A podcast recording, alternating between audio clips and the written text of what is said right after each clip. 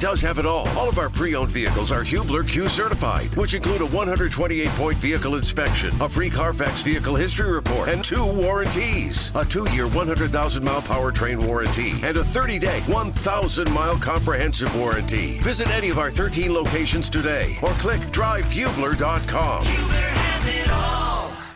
All right, Jake, starting to make the list, okay? I've got nacho cheese Doritos. Okay. I've got Parmesan. Okay. I've got bacon.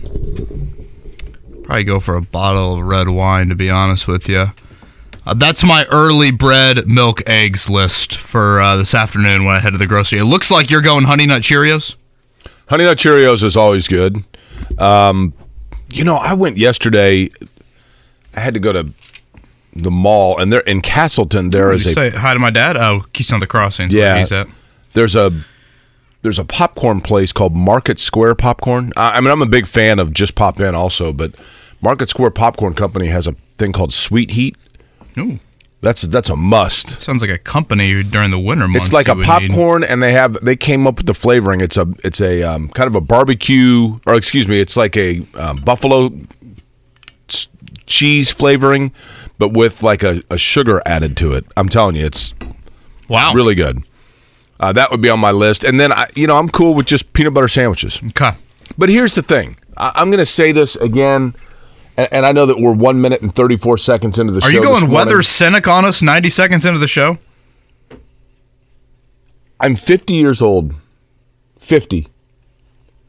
Trust me, we remember the birthday. Thank you. In my half a century on the planet, I can recall two weather episodes in this town that interrupted life for more than 48 hours. And I, I know that I'm not someone with a family of five or six mouths to feed. I understand that. But even still, for most people, if you just all of a sudden, I mean, people that like suddenly get sick and can't leave the house for two days, don't you just naturally have enough food land? I mean, sure, you're not making yourself like six course meals, but you're like, you know, I got enough food to get by for couple days. I don't understand like why everyone rushes out for milk, eggs. All I, well, eggs right now you got to remortgage, but I, like why do people panic about this? Because we're supposed to get what like four inches of snow. Four to eight is what I've seen in the Okay. metro area. 24 hours of inconvenience at Yeah. that, at best. I made At sure to d- double check the freezer last night, just that we were or at worst. We were in good shape there. But it does sound like around midnight tonight. So, you know, from a good news in the sports world standpoint, granted, you know, who, who, I guess you're listening to a sports show, so you care somewhat about it. It does fall midweek, so that's nice. You know, high school sports shouldn't be affected too much if you have events tomorrow night or you know tomorrow afternoon. And then if you look at the college slate, everybody's out of town. IU's out of town, Purdue's out of town, Butler's out of town. I think IUPUI's up in Fort Wayne, and the Pacers. Boy, aren't they getting out of town at a good time tonight? Yeah, so they're in town tonight. They play. So they play then- Chicago, and then they fly to Orlando tonight for the back to back with the Magic on Wednesday. But um, yeah, for those that have not seen any sort of weather update, uh, four to eight inches is being reported again starting around midnight tonight, and it sounds like through a good chunk of tomorrow. But weren't we supposed to get at Christmas when they shut the world down? I mean, I know that it was cold, but weren't we supposed to get like wintry mix and ice storm and all that, and nothing happened? I mean, it was really cold for like 36 hours. Say that, Jake, and you're gonna be Chef Boyardee at the next 72 hours. Chef Boy DR. I was gonna say he'd be doing that regardless. What are you talking about? Well, I mean, what are we what, what are we talking about? I here? do find it interesting when you watch the weather reports. I'm like, how do they? How does the weather? How does that line know where I seventy is? I time? always say that. It's unbelievable, isn't it? It really is amazing. So keep an eye on that. Good morning to you on a Tuesday, which, you know, by all weather accounts might be our last Tuesday, right? Uh, Jake Query along with Kevin Bowen, Mark Dykton here as well. It is Kevin and Query on 93.5, 107.5 The Fan. And in addition to the fun that is the weather reports and Death Storm 2023, it's coming at just the perfect time because why not go out with the celebratory fun of a game show? And we are close to the unveiling of the final five list. Again, if you folks want Jeff Saturday, it's 800. Go Colt. If you would like, for example, Raheem Morris, 800 Go Colt 1. Dan Quinn, 800 Go Colt 2. Phones will be open for 24 hours for you folks to vote when we come up with our semifinal list. Do text And message this- data rates apply? Th- what's that? Text message data rates apply? They do. They do. Thank you. So, so That is our a good point. Our friends in Canada, just so you know, it will cost additional to vote, but you can have your say in the Colts head coaching search in this, the fantasy coaching search sweepstakes 2023. Joel Erickson going to join us around eight o'clock to talk more about this. And one thing I want to clarify from yesterday, you know, the NFL has changed rules almost on an annual basis of how head coaching searches are allowed to operate. And I didn't realize this that if you're still in the playoffs, which the Colts have four candidates still in the playoffs, DeMeco Ryans, a Shane Steichen, the OC with Philly, and then the two offensive coordinators in the AFC game, Brian Callahan of the Bengals and Eric Bieniemy of the Chiefs. You weren't even allowed to interview yesterday. I thought typically you were allowed to interview that first kind of 24 hour period right after your game is played. So if the Colts want to interview Ryans for the first time, or do a second interview, and I think there's some legit interest in the other guys still left, in Callahan and Steichen and Bieniemy's case, they cannot do that until Monday. Uh, so I do feel like a lot of this is kind of NFL mandated. And again, look around the league. It's not like Carolina's naming finalists. I believe Carolina is interviewing Kellen Moore today. That will be their 10th interview. Um, so I just think this is the new age of NFL head coaching I get searches it. I get it. you know, Mark, I, I don't know if you recall last year. I want to say the Bears interviewed 10 or 11 candidates. Yeah, that sounds about right. uh, when Nick Sirianni got the job in Philly, it was at a double digit number. Uh, but it does sound like Dan Quinn, who is out of the playoffs, of course, with Dallas losing, he is a name the Colts would like to bring in later this week. So if you're looking for second interviews, you can do that with the Raheem Morrises of the world, the Dan Quinns of the world, those that are no longer in the playoffs.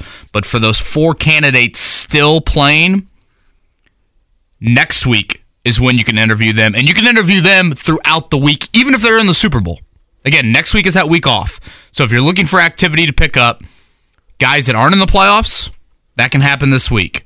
Guys that are still in the playoffs, even if they win, you've got a full week next week during that Super Bowl off week to where you can either do them virtually or bring them in in person. I again, I, I will readily admit. Excuse me. I will readily admit that this is me just being a cynic because I appreciate. I had a conversation last night about this with the Colts. With every interview that they're doing, sending out. You know, we just interviewed Mark Dykton. We just interviewed Kevin Bowen. We just interviewed by by the Colts doing that. They are eliminating the speculative Twitter account that's like sources are telling me the Colts are talking to so and so. Sources are telling me so and so's interview. They've taken that meat right out of those Wolverines' hands, right? And that makes things much clearer to understand for the fan base. I get that. And and and I'm the first to admit if they weren't doing it that way, I would be sitting here saying, "What is taking so long? What, we don't even know who they've interviewed. This is ridiculous." So I get it. I mean, I'm I am absolutely guilty of the "What exactly do you want here, Jake?" narrative. I do think that to fans, only because I just go by what people say to me, whatever. I do think to fans, Kevin, there are a lot of them that's like, "Gosh, this seems like really exhaustive." And you know what, Jake? Part of that I think is the Colts doing that. They have painted themselves in a corner where every single decision right now by the Colts is met with a skeptical eye. That's fair. Um, I think it's a, I think it's fair in one, one way because again the Colts have kind of put themselves in that corner. I also think it's a little bit like, boy, they can't do anything right right now. Um, and again, when you go 4 12 and 1, you've had an owner step in and make the decisions that he's made. You don't get the benefit of the doubt from your fan base. Um, one thing that I think we've seen Chris Ballard, I guess, evolve with, and now his second head coaching search. Jake, remember back in 2018, he interviewed, I want to say it was just five candidates. And Matt Rhule, I don't think was like a very serious, serious interview at the time. Basically, he went into that interview process and thought, I have my eyes set on Josh McDaniels. Right. I'll cover our bases that we need to, but that's the hire that I want to make. It, it kind of like the Indiana hiring Archie Miller. This this is our guy. That that's where we're going. Yeah. and now Ballard looks at this and says, and this is the one of the first things he said a couple weeks back at the season-ending press conference, and in talking about what he learned from that 2018 search. Basically, don't walk in there with the end already in sight. Be open-minded to it, and so I think you are seeing a guy that has changed his thought process. And again, Ballard has given the fan base no benefit of the doubt. Obviously, been I think extremely critical and and and deservedly critical of the Ballard tenure. But if he were to interview four or five candidates and make some quick hire, we'd be absolutely roasting him for doing the same thing he did That's fair. in 2018. So uh, this process, again, nothing imminent. Sounds like Dan Quinn later in the week. We'll see if Raheem Morris is later in the week. I still think there is and there should be interest in these four coaches. We'll see on Sunday. Are, are they going to? Let me ask you this. This is where my cynicism will hit an all-time high. Okay. Are they going to announce their five finalists? That's a good question. Um, Because that's where it starts to feel like uh, okay, this this is starting to feel like American Idol. I th- I assume you'll get the same sort of announcement that we've gotten so far. We just conducted an interview with Dan Quinn. Like not here's our list of five, Right. But basically, if Dan Quinn comes in tomorrow, does an interview with the Colts, and that ends at 6 p.m., the Colts will simply announce we've done an interview with Dan Quinn. I think if you're going to see any sort of final list, that's going to have to be a collection of agents leaking that information to the if national you if you were Kevin right now, since we have for the for the time being, we have suspended speculation and or discussion of Kevin's 30 win windfall over the Pacers wager, right? I'm starting to get a little nervous. Yeah. We we've so we've just Yeah, I know. We were doing some budgeting last we've night a decided family, not to I'm talk like, about that with Kevin. Boy, I had that built in for 2023, and we might need to put that on hold. Uh-huh. Okay, so um so we're going to stave conversation of that wager. So if you had to now put wager on who the five finalists will be, or better yet, we'll just simply say So this is not my opinion. I'm predicting what the Colts are going to do. correct the five oh, coaches that you believe will get a second interview. Morris, Quinn. Let's go Saturday. Brian Callahan. You, so far, we're four for four together. This is not does not make for good radio. Uh, my fifth, I I'm a little.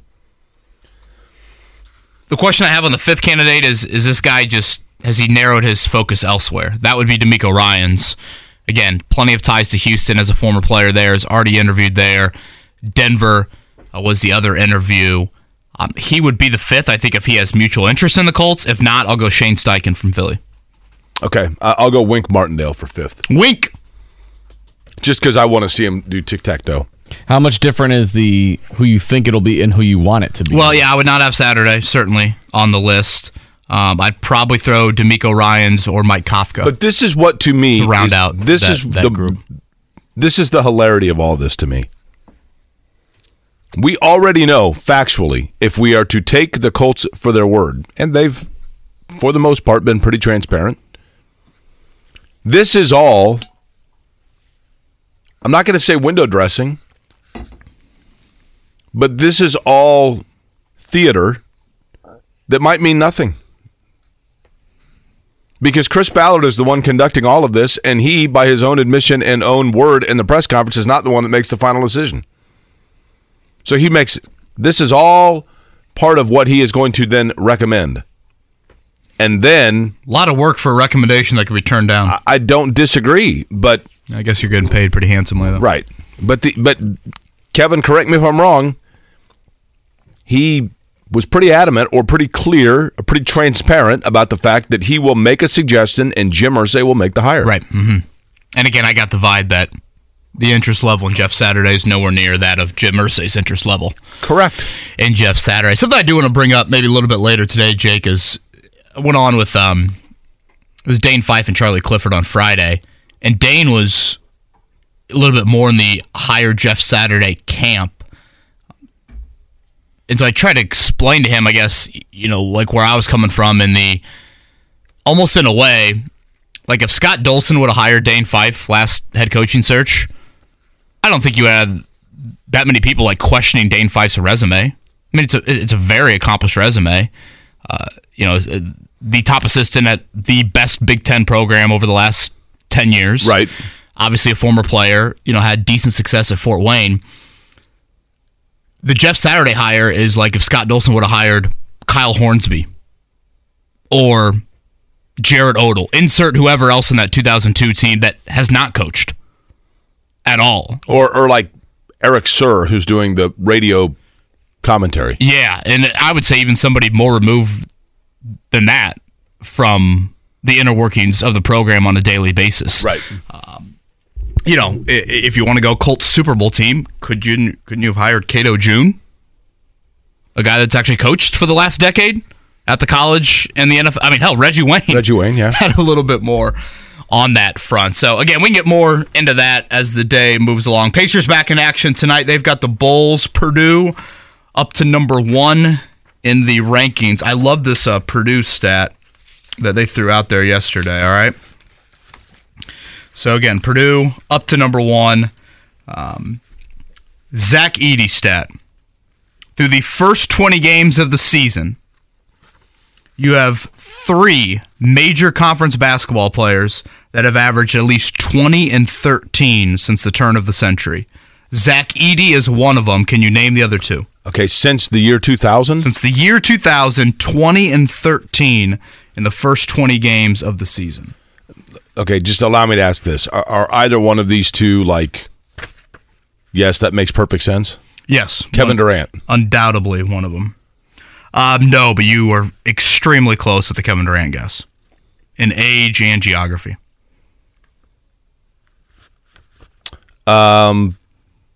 Boy, age and geography in terms of where he played collegiately? Correct. A, a, a freak athlete, particularly in college. Lamarcus Aldridge? Blake Griffin. Yeah, okay. And the other one, my passwords, Luke Harangody. How about that? Zach Edey, Blake Griffin, and Luke Harangody. I always thought Blake Griffin was tremendously overrated. Dynamic player. If you need a fast break and somebody's got to dunk over a Kia, you want anything else done? Eh, okay. He put up a lot of points and rebounds for being overrated. He, and he did. He is the proverbial 25, 10, and 25 guy. 25 and 10 for 25 win teams for the majority of his career. Trayce Jackson Davis, Big Ten Player of the Week. I don't think anybody surprised at all with that. How about Kansas losing three in a row now? So they they lost last night to Baylor, right? Yeah. I mean, they, they honestly, I thought they were the best team in the country possibly like three, we- like two weeks ago. The thing about Purdue right now, when you look at them, Jake, in relation to other teams around the country, their resume It's unbelievable. stands above the rest by far. unquestionably, Like- the, unquestionably on path to become the number one seed in the tournament, right? number one overall seed. Yes. Yeah. And again, it's probably a little bit too early to look into this stuff, but I'm not Matt Painter. I don't need to get them ready for Thursday night, so I can look a little bit more big picture. If you want to get technical and look at where Purdue is slotted within the bracket right now versus other teams geographically around Purdue. Because if you look at where the regionals are, there's a regional in Louisville. There's a first round site in Columbus, Ohio State's arena. You would think Purdue would like to play there. Um, you know, outside of like maybe Tennessee, maybe Xavier if they get hot down the stretch, Purdue's got nobody in the Midwest or the Eastern time zone really that will threaten them Right. for this number one seed. Um, so I think that is good news for Purdue fans. I, I know it's premature to look at that, but even if you look at the Big Ten standings, I mean, right now Purdue is at eight and one. No one in the Big Ten has two losses. You've got nine teams right now Nine times. Uh, with you, three or four losses. you see in the Big Indiana starting to sneak back towards the top 25. They're second in receiving votes. and they are that would be the second team in the Big Ten, right? There's no one else ranked in the Big Ten. Correct. Did you see who broke into the top 25? Now 22nd? Wyoming, Nope. Wyoming's having a, a St. Mary's. Wyoming's rebuilding is what they're doing. We might need to get Reece Monaco on to talk. Uh, the he's he's still talking about last year. he couldn't believe Trayce Jackson Davis in the warm-ups. He might still be talking about our interview. For those that are unfamiliar, Mark, how would you recap what we're referencing? 1003 when we got him off the air. Yeah, yeah, we went long. We usually reserve like if we go long with like special guests, and Reece Monaco. He's the, he's the going on and play-by-play voice of Wyoming basketball. He. He was in awe watching IU during their open practice. and he was very excited to be on Indie Radio. Uh, the fighting Randy Bennett's of St. Mary's, 22nd in the country, Uh, we have a 18 head- and 4. we have a headline here. Former great offensive lineman and Colts coach leaves for high school job. Saw that. Is that the first of many defections? Should we let people know who that is when we get to the morning check down? Is that a headline that makes people somewhat curious, or is that was that just a horrific Probably that tease is by me? probably that as much as telling people what two teams combined for 280 points in the association last night, which we could also get to. Uh, one one thing, Tony East going to join us at nine. Jake, we are two weeks and two days away from the NBA trade de- trade deadline.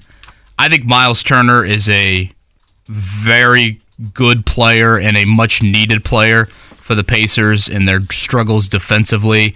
But I have a lot of reservations about paying him the type of contract that he wants. Fair. I'll disagree, but fair. Do you view center at all like running back in the NFL?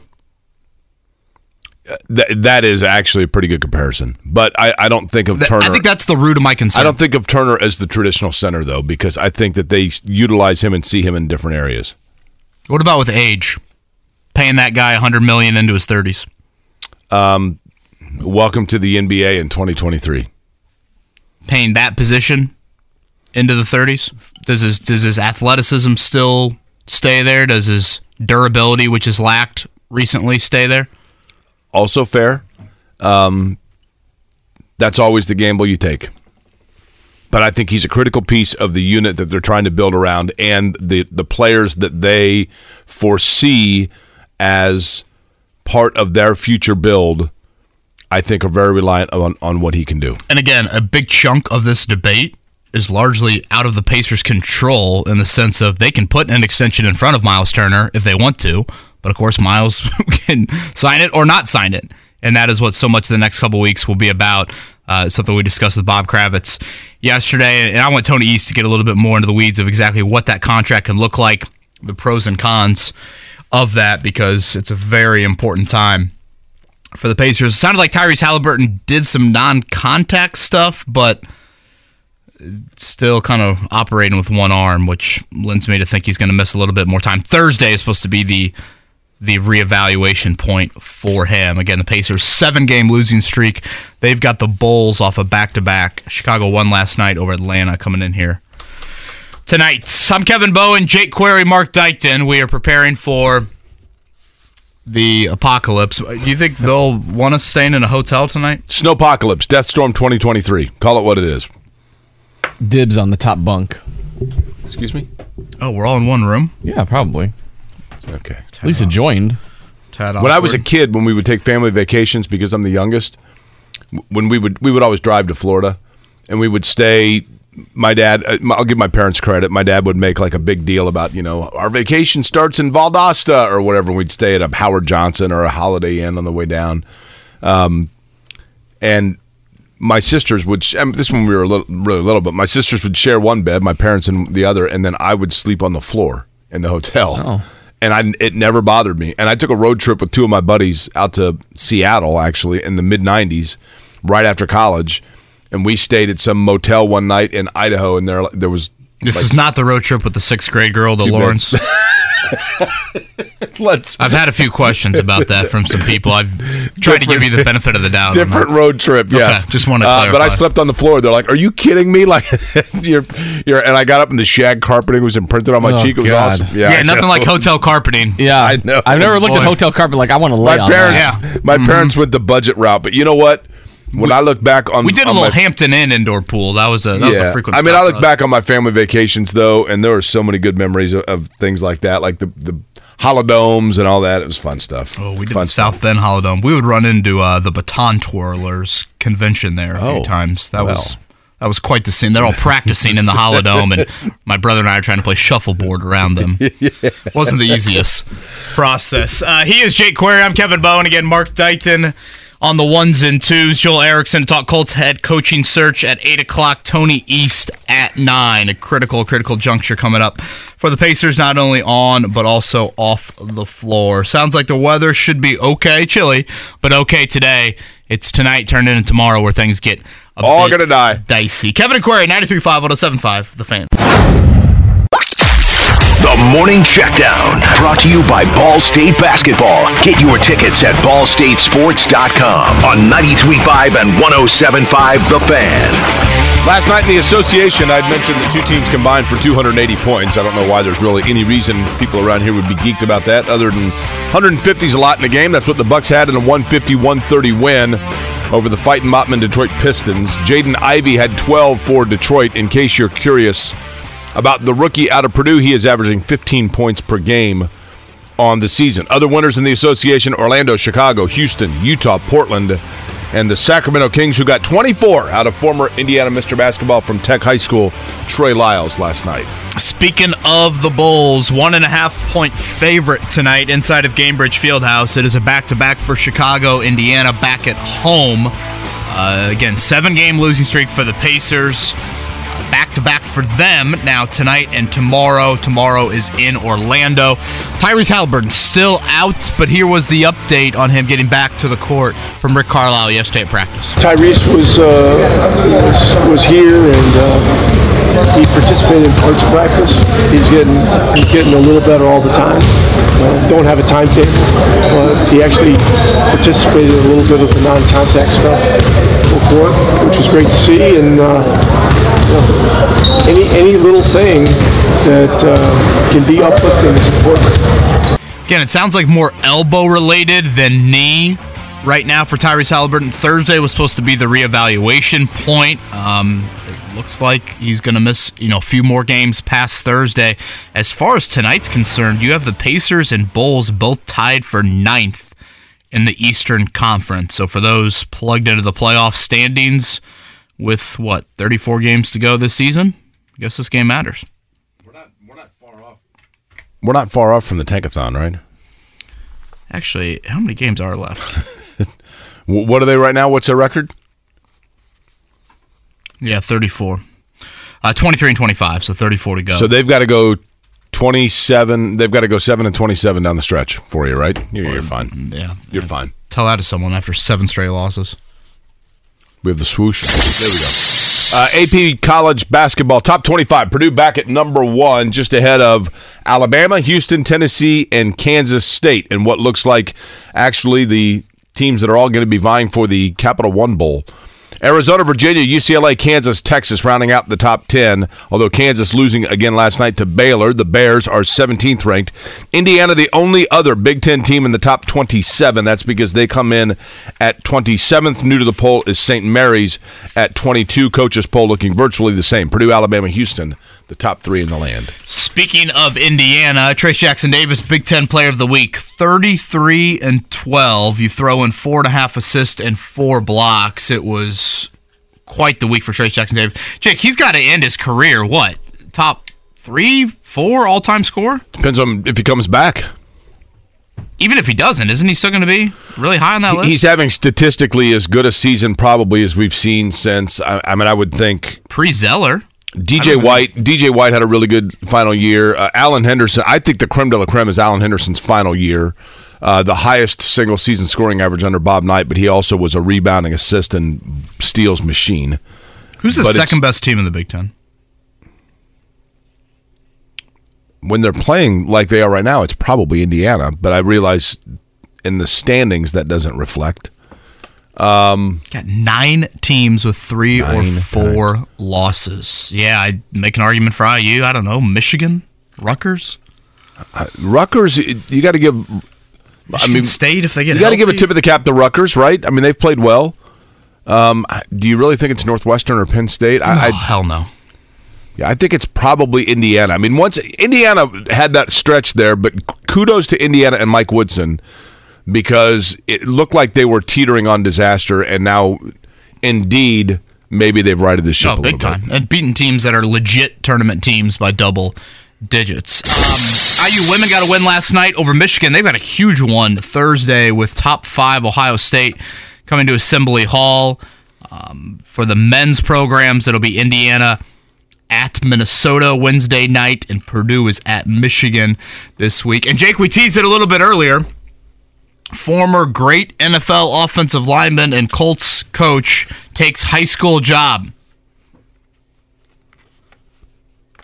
Not Jeff Saturday.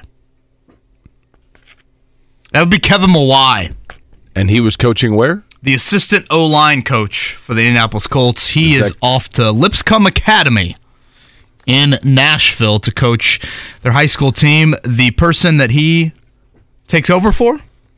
The former Lipscomb Academy high school coach? Correct, uh huh.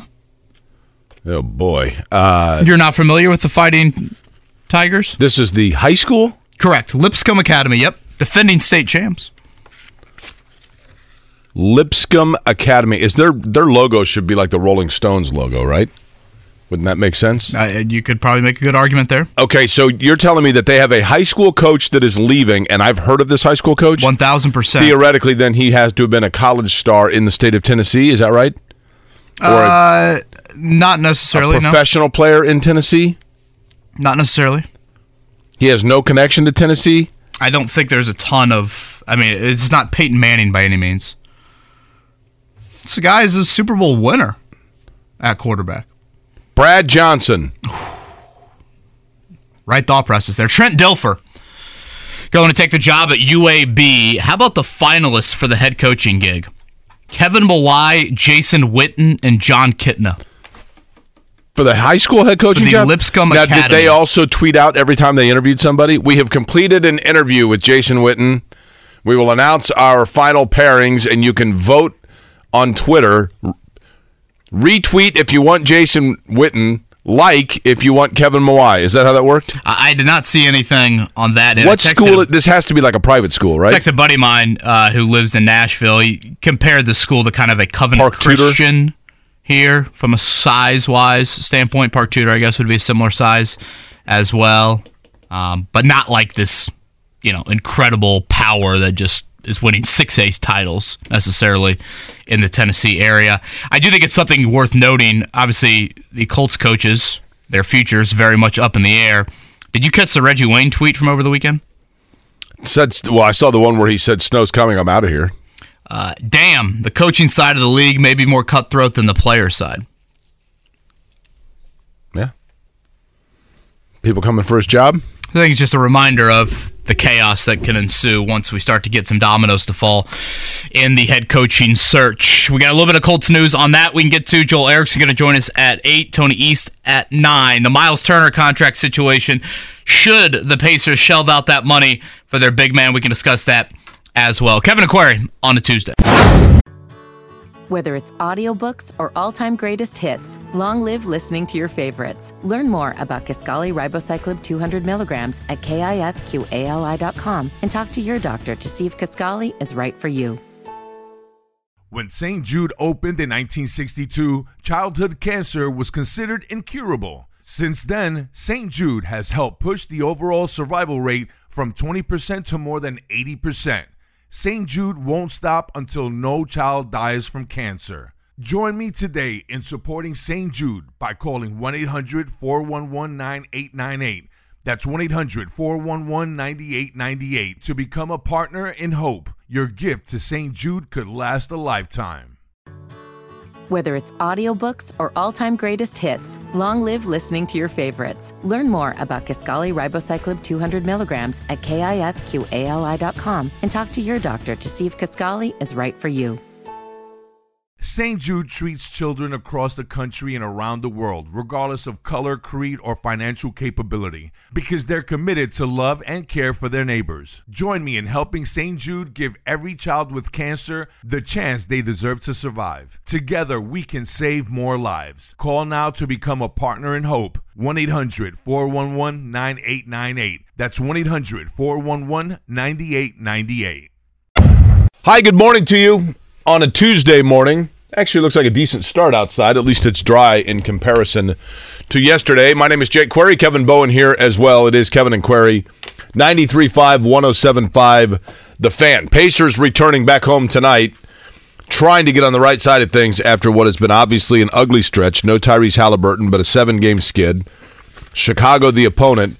Um, but the other thing, I guess, Kevin, when you look at the Pacers season right now, in addition to simply looking at X's and O's, W's and L's, you're also looking at roster, and Myles Turner comes in to play big time. Yeah, and again, February 9th, the trade deadline, so that is two weeks from Thursday. You know, it's been reported now, I think, for several weeks that the Pacers and Myles Turner have begun contract extension negotiations. I think the most recent report is the Turner camp turned down the Pacers' offer. Um, again, Myles has changed agents here lately. Um, he's never been a free agent in the NBA, but that could happen um, this offseason. Um, Jake, I think we have to look a little bit big picture if the Pacers do extend Turner and what that does to this rebuild. Um, if you're going to extend Turner, the pros and cons of it. The pros of it, you continue to have one of the top rim protectors in the NBA. Your defense, which honestly struggles at times when Turner's on the floor, um, wouldn't be kind of in this laughing stock of the league. You would stabilize a position that I would say one of the few disappointing aspects to this Pacers season has been the development of Isaiah Jackson, Jalen Smith, and Goga. If you want to throw Goga into that group, you haven't gotten a lot out of those backup young guys that you're like, oh yeah, you know, that's Andrew Nembhard promise, or right. you know, someone that has shown a little Aaron Nesmith, someone that's shown a little bit more in a guard or wing. So I think those are the pros. The cons of it, you're paying Turner a very, very high bill at a position that championship teams just don't value at all. Um, Turner would be the highest paid player on the team. That wouldn't last very long. Haliburton will eclipse him when he gets his extension. But Turner would be the second highest paid player, Jake, for the Pacers. And that would likely be the case for several years. I looked up last night these names, and I'll first name them for you and then explain. Klay Thompson, Giannis Antetokounmpo, Anthony Davis, Kawhi Leonard, Kevin Durant. Okay. Probably five Hall of Famers. Probably five first ballot, if that's such a thing in the NBA. Jake, those are the second highest paid players in the last five championship teams. Don't think Myles Turner falls into that category. I think the Pacers' goal in a rebuild, when you haven't done it in three decades, should be to swing for the fences. And using that money that you'd give to Turner and having flexibility to take on trades, i.e., Buddy Hield's contract, what we saw them do last February, and just being a little bit more of a we can pivot and we can um, be able to involve ourselves in other talks around the league to acquire a wing, which to me, a wing is more important than acquiring a big. I think it's proven in this league. Um, and you see it, like Nick Claxton, he's a leading shot blocker in the NBA. It's not like he was you know, spent a high draft pick. Brooklyn did not spend a high draft pick on him. Walker Kessler's had a really nice rookie season. That was not some lottery pick either. That's the path that I would take in moving forward at the center position because I think if you can hit on a wing and kind of patchwork center, that is your best chance to trying to get this franchise back to the Paul George, David West era where you were making multiple Eastern Conference Finals runs as opposed to what we saw in the Oladipo era, where it was kind of the four or five seed as a ceiling. When we talked about the Colts, I had said that my concern about the Colts was that their best players, Shaquille Leonard, Jonathan Taylor, Quenton Nelson, that they were in positions or pl- that they had put their best players in the positions that were of the least relevance in a transitioning away from that style in the NFL, and that it was the equivalent of having Anthony Mason, Sam Cassell, and like Patrick Ewing as your three best NBA players today. So therefore, it would be probably inconsistent of me to champion the cause of re-signing Myles Turner because, to your point, the center position is devalued. It is probably the guard or running back position in the NFL today. Except Kevin Pritchard had a very definitive intrigue and idea and envisioned game plan about the way this Pacers team was built that was predicated on how Myles Turner would respond to the interior passing, the lob passing, and the pacing set by Tyrese Haliburton. And they wanted to see, and Kevin Pritchard more than anything else wanted to see, how is Myles going to shoot the ball this year? Now that Sabonis is gone, what's going to happen with Myles Turner in terms of his shooting? When Domas Sabonis, who's a wonderful talent, was here, the Pacers charted very specifically what happened in terms of number of people that touched the ball in half court sets when Sabonis was on the floor versus when Turner was on the floor. And what they established was or determined was that when Turner was on the floor, the ball movement was was much more fluid. And in that capacity that Turner even though he was a center defensively, that offensively he was more of like a wing. And so they basically said if we were to move Sabonis to open things up on our half court offensive sets, then what are we going to get out of him defensively? And he has responded in the fact that I think his rim protection and his facilitation towards pacing the opposite direction has been probably better than it's been in a long time. So he has responded, I think, very well and is a very important piece towards Haliburton, all those, you know, Nembhard, Nesmith. The other thing that Turner does that I think is really important, Kevin, defensively speaking, you still are a team, and, and, to your point, which is a good one, to your point, this maybe becomes a little bit nullified if you were able to get yourself an additional wing defender. But for right now, you have Aaron Nesmith, who is growing and developing as a wing on the defensive side of the ball and looks to be a good wing defender, but still has room to grow. And then you have like Nembhard or Mathurin that have some a lot of growth to do defensively in the backcourt. Not saying they don't that they're not good defenders, but they're not the full length size of like a Paul George defender.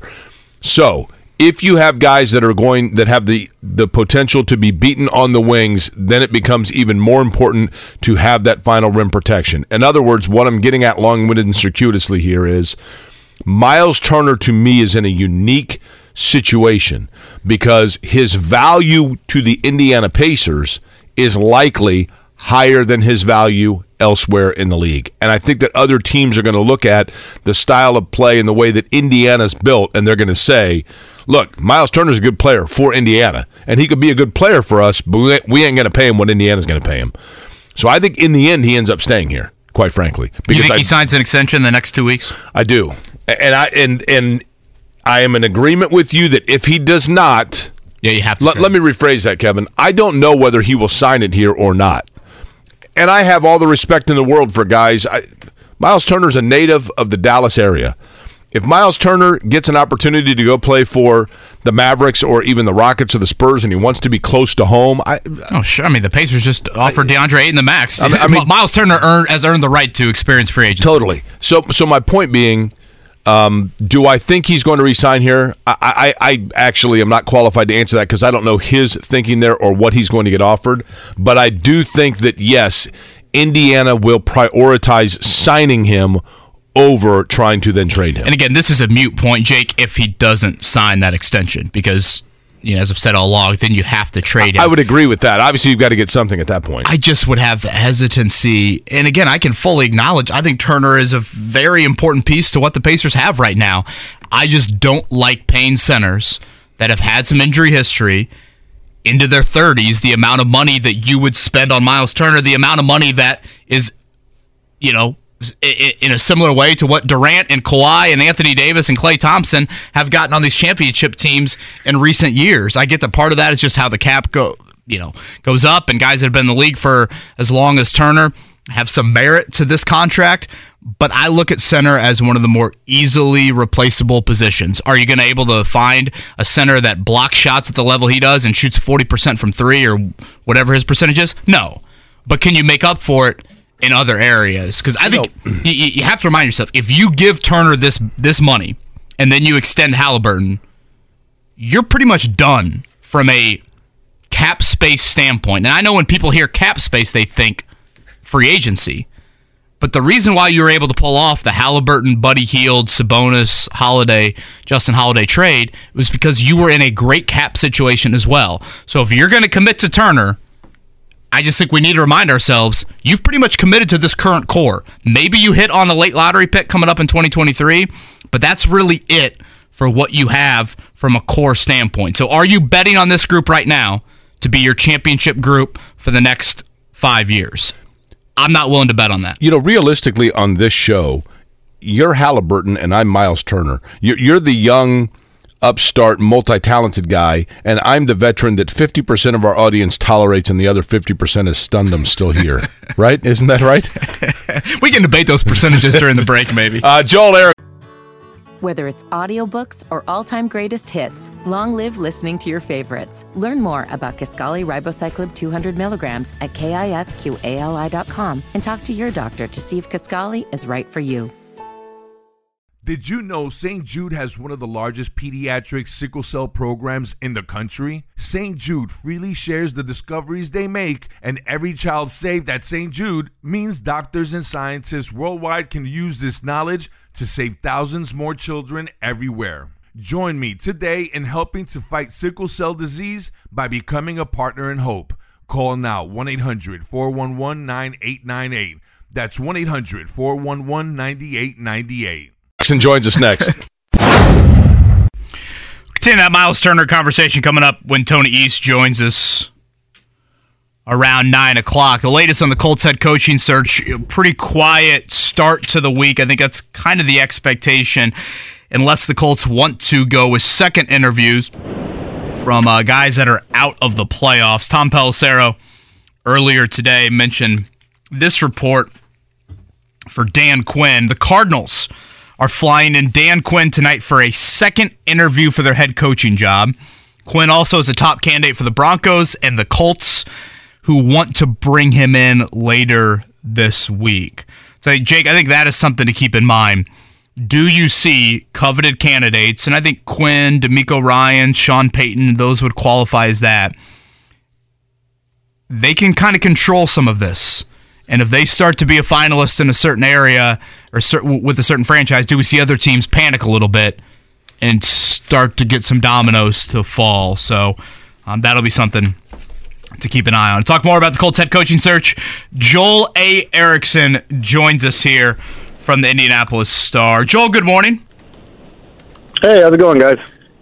It's going great. Um, good luck with your kids in the snow tomorrow. Are, are, we rooting for yeah, a snow day in the Erickson household or no? We need we need no we need no full snow day. They can be delayed. We don't we don't need the full snow day for. We don't want the flex day to get uh, get taken up. It's a great uh, for HSE schools. Yep. Forgot about the old flex day. Where, where do they slot uh, that? Like in the springtime somewhere? No, it's like right in February. Which if the Colts uh, get their coaching search done by towards the end, by the middle of February, I'd actually have time. Oh, off, this thing's so. going into July, man. I, I mean. I know it's Indy 500 week, but later today, the Colts are announcing their final two. Be sure to call in 800 999 if you want Jeff Saturday. I, I, mean, that's what it feels like to me, Joel. I'm becoming more and more cynical by the day. Joel, are, are you surprised by how things have unfolded here two weeks in? Whether it's the amount of names, um, I think Chris Ballard kind of warned us patience would be preached. And I mentioned this earlier. He interviewed five candidates in 2018 and hired Josh McDaniels if he was interviewing five candidates right now and made a hire, I think people would be absolutely ripping him for doing the same thing he did in 2018. Yeah, I think so too. I, I think you know what about Ballard telegraphed all this to us. I think he he said because he said it's going to be a wide ranging search. Doesn't matter offense or defense. Uh, he said the thing, but I don't care if this goes till mid February. We're going to be patient. We're going to take our time. We're going to get it right. Uh, so from from what he told us in his press conference, it's gone pretty much that way so far. Joel, I'm going to give you multiple choice here, okay? I'll try to make it as concise as possible. A. Chris Ballard is publicly doing a vast search because he wants to do everything he can to prohibit Jim Irsay from hiring Jeff Saturday. B, Chris Ballard is doing an exhaustive, long form search because he knows Jeff Saturday is going to be hired and he wants to at least make the appearance that they did a long search? C, none of the above. Uh, so on B, I keep seeing that um, floated as a possibility. You know, if you, you tweet out an interview or whatever, fans will say, you know, they're just doing this to to cover their tracks for when they hire Saturday. I don't think that would actually work. If if that's what they're if that's if that is in fact what they're trying to do, I think I don't think it would work. I, I think that the reaction, regardless, it would almost make it worse. Maybe um, in terms of the reaction with people saying, "Hey, you brought all these guys in for interviews, and then you gave them sham interviews to hire the guy you were going to hire in the first place." I, I don't think that would work at all, actually. So uh, A seems like the most likely version to me because I, I think Chris is smart enough to understand how that would be perceived.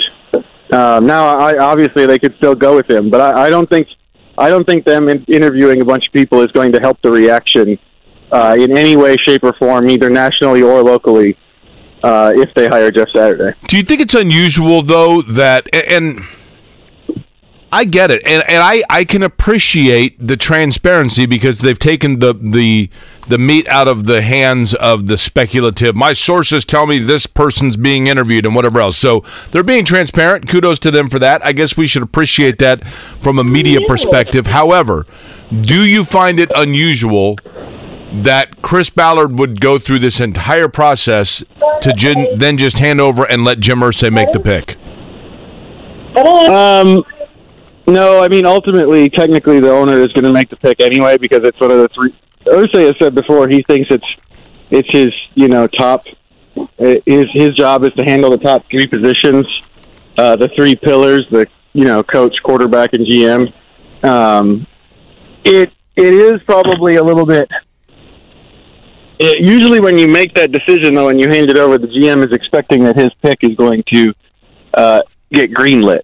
So that's that. I think is the most interesting piece of this to me is uh, is this going to go the way it would go in most NFL cities where the GM's pick is is probably going to get greenlit, or is it going to go the way we've wondered if it's going to go, where it's Ballard does a lot of work and recommends somebody, and then Irsay hires who he wants to hire. He's Joel Erickson for the Indianapolis Star. He's with us here on the Payless Liquors hotline. How about this from Brian here? Jake, I recently found out that Joel's wife is my son's kindergarten teacher. She's good people. No, okay. That's cool. Uh, Mrs. Erickson running a great classroom there in the HSE school district. So there we go. I like that. Yeah, I like sh- that. Shout out there. Thank you for sharing that, Brian. Uh, if she's anything like her husband, I can only uh, assume she is good people. Um, this might sound like a ludicrous statement to make, but it's Jim Irsay, so I don't think it's that ludicrous, Joel. Do you think Jim Irsay is paying attention to social media and sees the venom towards Jeff Saturday? I I thought that he was paying attention towards social media during the season. I thought I, I felt like some of the stuff that he was saying Boy, was that directed yeah, that tweet after the Raiders game. yeah was directed was directed directly at social media um and I, I mean he never referenced like twitter or anything like that but like you said the tweet after the raiders game some of the other some of the stuff he said in the press conference felt like it was direct responses to stuff i've been seeing uh, on social media and if if he is paying attention to it i i think like like you said you you have to know that the fan base would not be excited about that. Um, you know, uh, one of the Colts, uh, well, the- you know, there, there's lots of Colts fans who are who have pretty big Twitter followings, and one of them is uh, VV Jones, the guy named Cannon, who's a pretty good dude, and he tweeted a poll last weekend. Uh, you know, when it was basically who do you who do you want as a Colts fan as as coach, Jeff Saturday or anybody else? I think it was like 92 to eight against. 92% to 8% again. And and I, I feel like that if you look at like when they tweeted out the interview and all the replies to it, I, think it would be surprising to me if they didn't know how the fans feel about it at this point because the, the replies to that tweet was it was like 25 it felt like 25 to 1 again uh, making that hire. So it I do think that they probably have to know something about the way the fan base is feeling, at least the way we're seeing it play out on social media. Joel, I think we asked you this a couple weeks ago, and again, Joel Erickson is with us from the Indianapolis Star, and now that it's played out that Sean Payton has interviewed with four of the five teams that have an opening, he has not interviewed with Indianapolis. Is that Sean Payton balking at the Colts, considering his public comments about stability and ownership in front office? Or do you think it's the Colts having hesitation about giving up whatever draft pick they would need to for Sean Payton? So I've I've poked around on this. Obviously, I used to cover the Saints in New Orleans. I poked around on this, and and it's kind of hard to pin down with it. Payton, the ownership thing with Payton is is that's not lip service. He really does mean that, and he has uh, it has influenced his decisions in the past with what he believe, what he thinks about the ownership group. So I, I definitely think that that's there's there's you know weight behind the words of what he says. And then obviously the other thing he said was when he went on the Colin Cowherd thing, he thought it would be a mid to late round first uh, first round pick. Colts obviously their pick is the fourth pick in the draft. Um, I don't know that there's, gosh, maybe any coach that I would trade a pick that I could get a franchise quarterback for. Um, and I, I think the Saints uh, do want to get at least a first round pick out of this. So uh, I, I I could be either one, and I was I've never been able to pin down exactly quite which one it is, or if it's a combination of both. Uh, it could be a combination of both things as they went through the the vet as they went through the the initial process. Um, Payton could have told the Saints, "Hey, I you know hold them up for a ransom," and then they did, and the Colts were like, "I don't want to pay that." So, um, but it is interesting because it is four of the five, uh, and you know my my friend Nick Underhill, who's uh, the guy on the Saints beat, reported that all five teams inquired. So the Colts definitely inquired, and it just never went beyond that, uh, which is interesting. Joel, do you believe that there's the possibility that of the openings in the NFL, that the Indianapolis Colts are lower on a coach who has some flexibility of where he goes? In other words, if a coach is looking at multiple options, you're Dan Quinn, you've got Arizona, you got Denver, you got Indianapolis. Do you think there's the possibility that Indianapolis slots lower because of unreasonable expectation from the owner as to how close the franchise is to being competitive?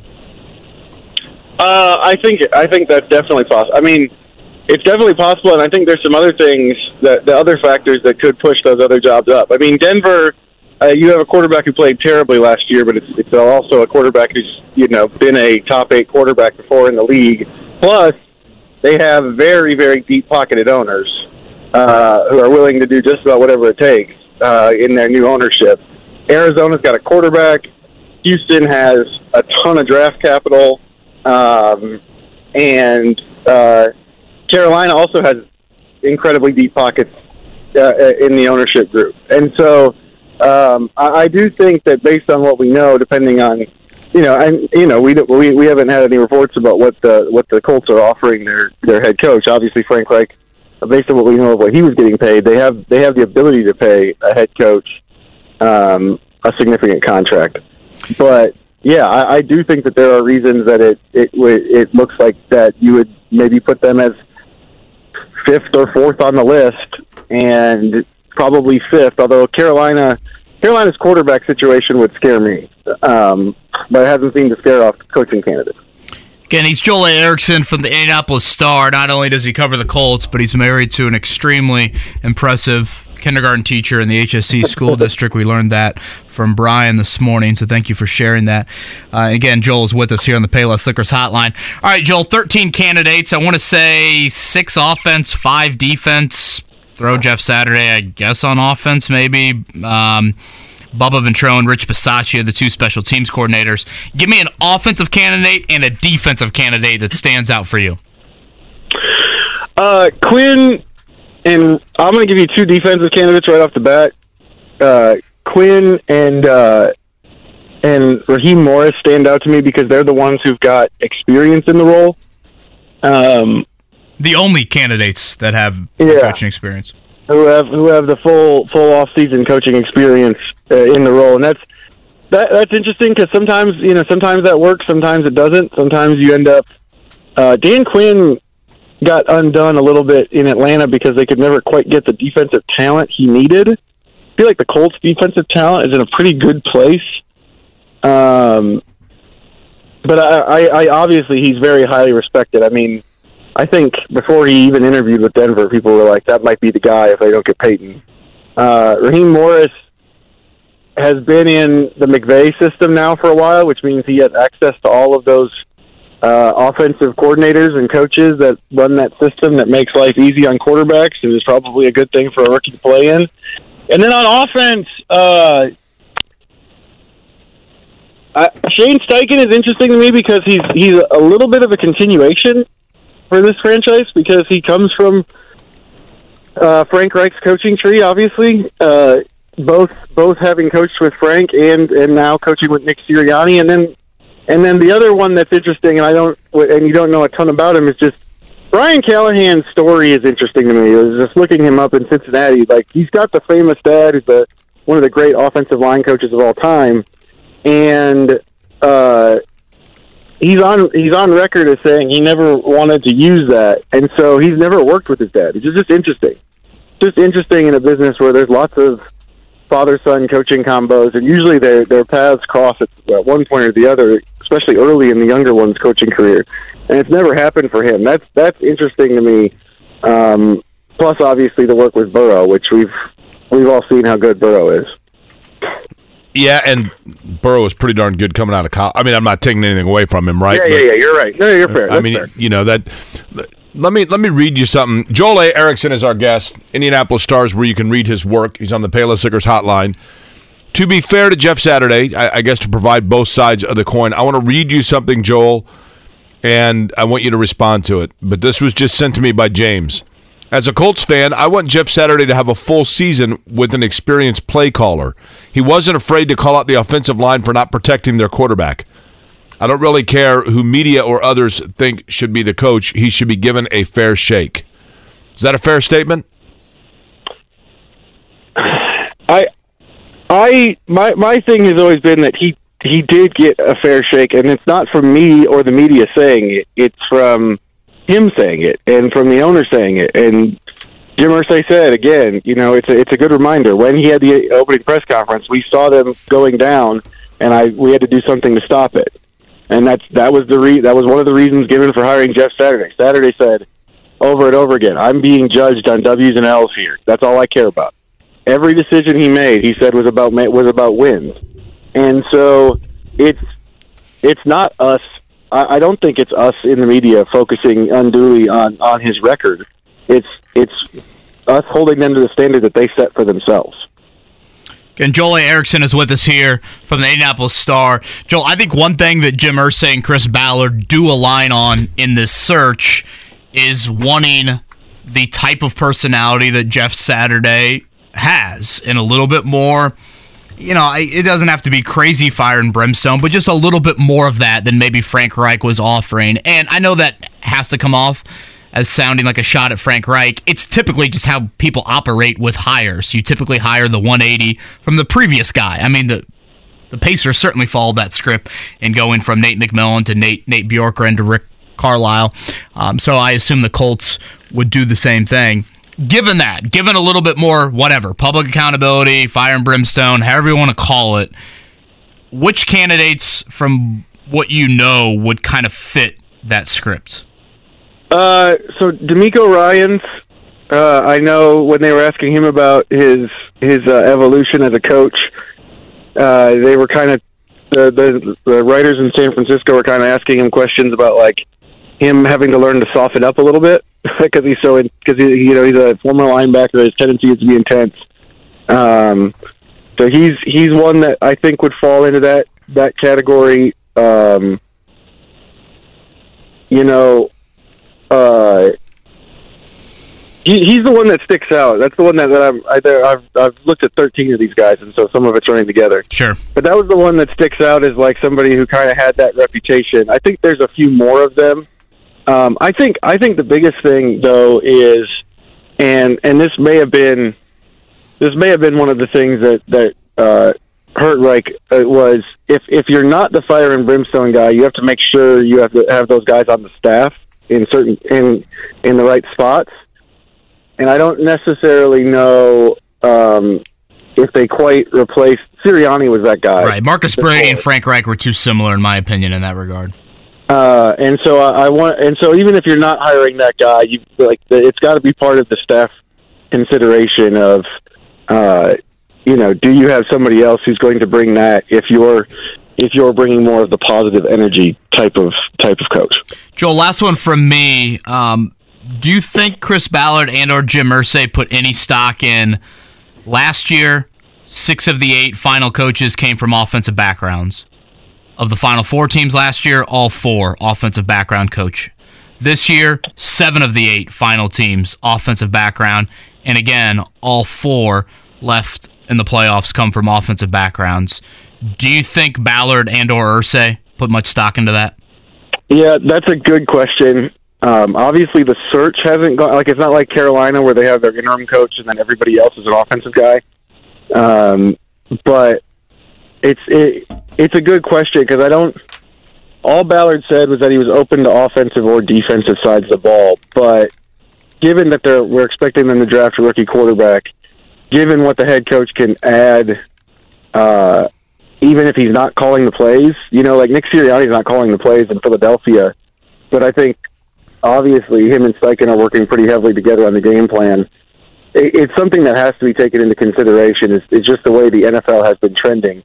Like you said, it, it's it's it's supposed to be a results based business. In the last couple of years, the results say that offensive based coaches have a have a better chance of getting further. Um, but I mean, I, I would guess my guess would be knowing or just talking to Chris Ballard in the past that he would feel like a defensive background doesn't preclude you as long as you're going to hire the right kind of staff. Um, that's actually one of the reasons that Raheem Morris is interesting to me too, is because he's kind of both. Uh, which is which is a different kind of which is, which is a different background. Obviously, primarily defense, but spent spent four years, I think, as a wide receivers coach in Atlanta. Joel, Under Dan Quinn. this year, and I've made this reference several times on this program, but this past year when I was calling the Indy 500, Marcus Ericsson was a name that didn't have a lot of clout and cachet before winning the Indy 500. But when I went back and looked at the race and looked at my little flip chart that I do when I write down the top eight on restarts and stuff when I'm calling the turns, I thought to myself, you know, when he was the name, he was the driver that was in the top eight the entire race. Other guys, you know, he, he wasn't in the lead the whole time, but he was just there the entire time, and and then he ends up winning the race. Give me the one coach that, as you have been covering this coaching search, it doesn't necessarily mean that he's the guy you think may end up with the job or that you would put your money on but you keep going back to him and he keeps getting mentioned and he keeps seemingly surfacing as one that you can't overlook it would be who I, I think Morris falls into that category. The head coaching experience when he was really young. Um, there's there's been a push both publicly and privately you know, on his candid- candidacy from Sean McVay. Uh, the, the the experience on both sides of the ball. Uh, McVay saying a lot of stuff about how Raheem Morris has been an advisor to him. Like in terms of you know markers that you're talking about that might slip through.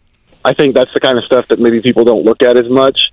But in terms of getting prepared and doing all that stuff, that that's kind of what feels like that to me. Is like he's he's spent a long time now in a lot of different systems, rebuilding his resume after what happened in Tampa, and and then on top of that, he has he actually has the experience of, of having been in Tampa as a head coach uh, on his own too. So I, I think that that's he's probably the one that feels like that.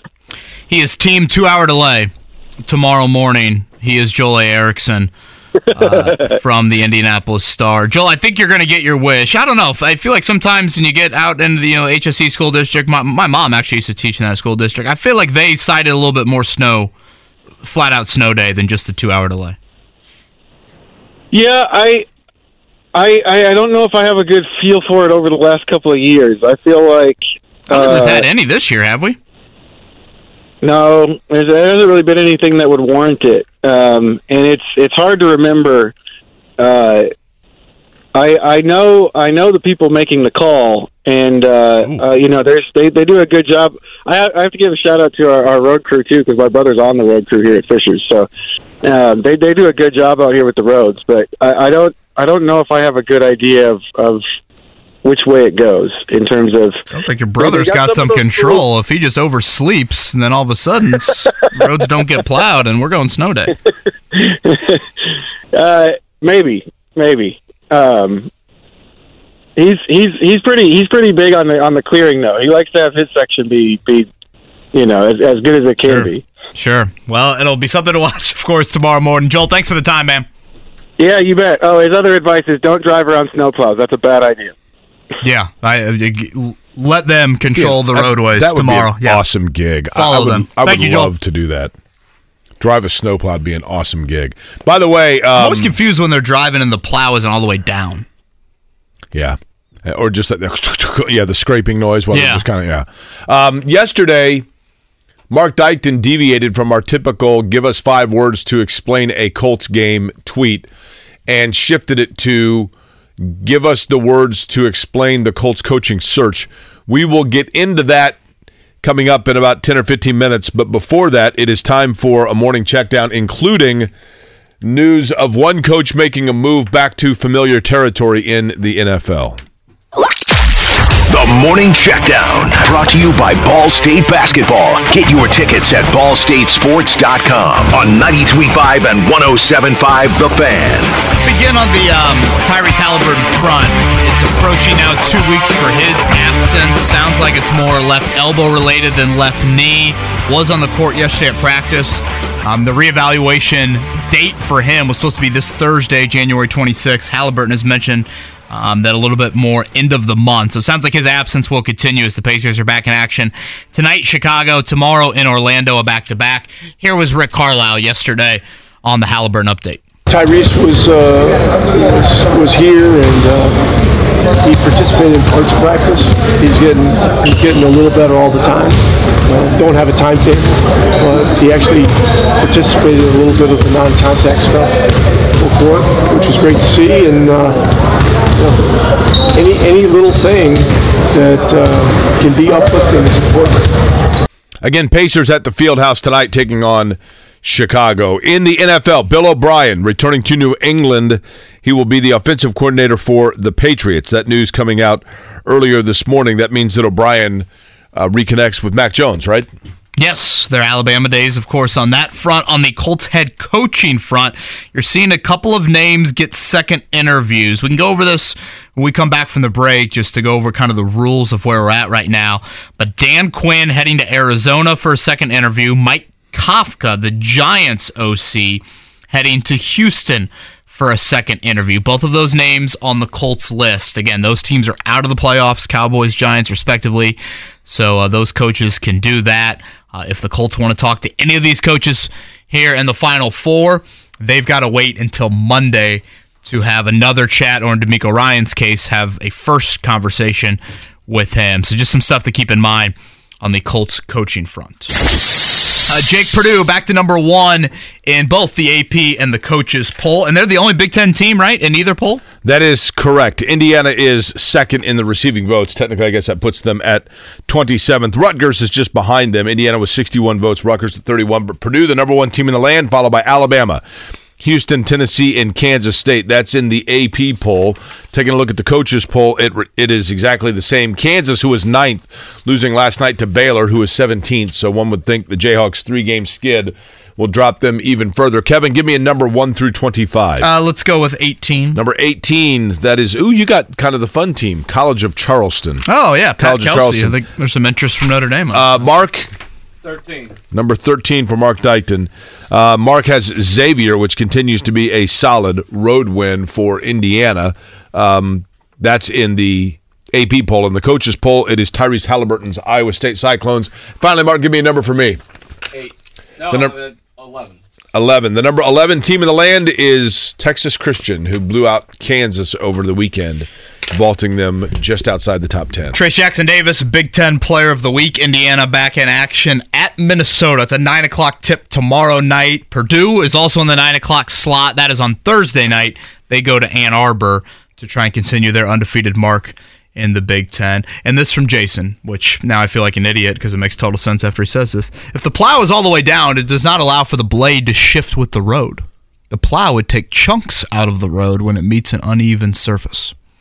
Ah, okay. And Jake, we have several uneven surfaces, I would say, around that the is inside and outside of 465. So thank you, Jason, for that. And of course, thinking about everybody from a uh, plowing, salting standpoint. I know it's a lot of long hours here in the next 24, 48 hours. So appreciate all the help on You that. just lock it into 93.5, 107.5 and rip off the knob. Drive Perfect, that right? bad boy all around town. I love that. Uh, Tony East going to talk a little Pacers coming up at the 9 o'clock hour. We'll update you on the Colts head coaching search here between now and then.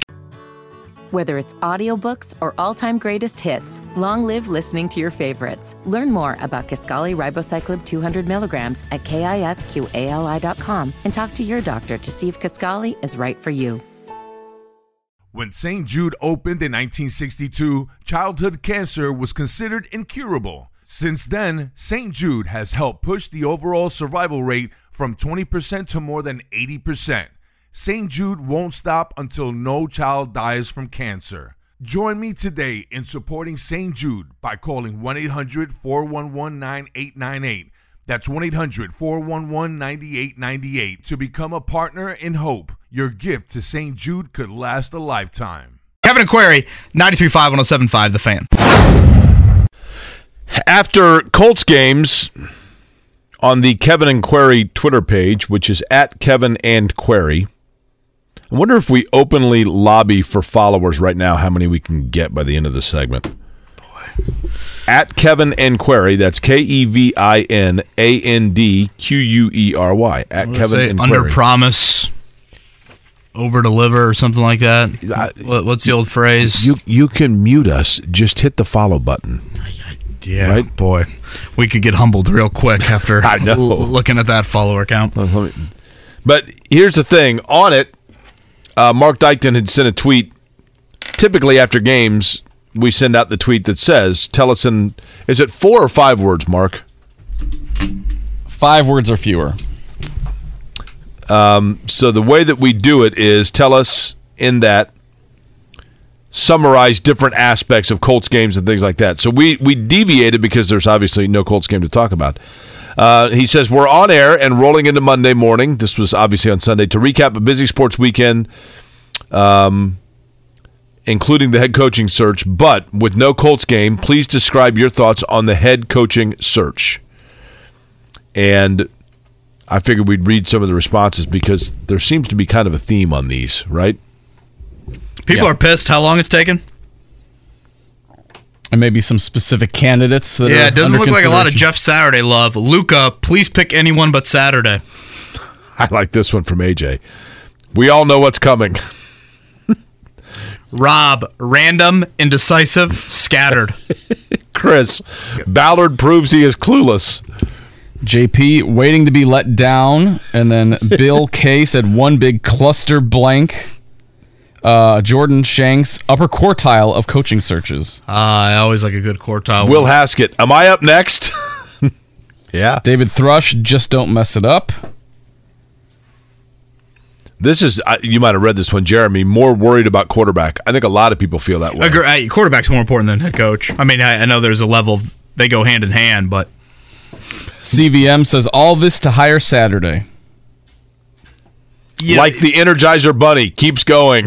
the vibe of all of these tweets makes me go back to this comment from Jim. And again, this is longer than five words. Jim was just tweeting at us a little bit earlier. Jim goes, A huge reason the coaching search is really wearing Colts fans out is because it began with half of us already fearing they might actually name Jeff Saturday head coach. yeah. I think that's spot on. Uh, this from Michael. Jake, Kevin, Mark, please apply. My interview's later this week, I think. I don't know if you guys read this one already, but I think a lot of people feel this way. Steve has this one. This is his four words to describe the Colts coaching search. Not real. Hiring Saturday. Do you have any thoughts on that question I just asked Joel Erickson? Do you think Jim Irsay looks at that stuff? You think Jim Irsay cares? I mean, he's got to be getting tagged in a lot of stuff. Do you think the hashtag Chuck Stay had any fluent any influence on Chuck Pagano staying for that 2017 season? I don't think he should look at it. I do think that he does. I think it's human nature to an extent. Do you think he lets it influence him? Do you think it did with Chuck Pagano? Do you think it will with Jeff Saturday? Yes. Nah, with Saturday, I- Kevin, I'm going to say this. I, I'm not. That sounded like I'm a parent to you. I'm going to say this again for the final time. I didn't mean it that way, but I have said this a lot, and I will say it again because I truly believe it. I don't blame Jim Irsay for it at all. We've talked a lot on this show, and I have a really good ability to turn a lot of things about me because you know I love me some me. But Sure. but you've heard me mention, we've talked a lot about the fact that, like, take algebra. I absolutely plugged and plotted my way through that algebra class last semester, a 100 level college algebra class, the same algebra that people are taking right now, probably their junior year at Hamilton Southeastern.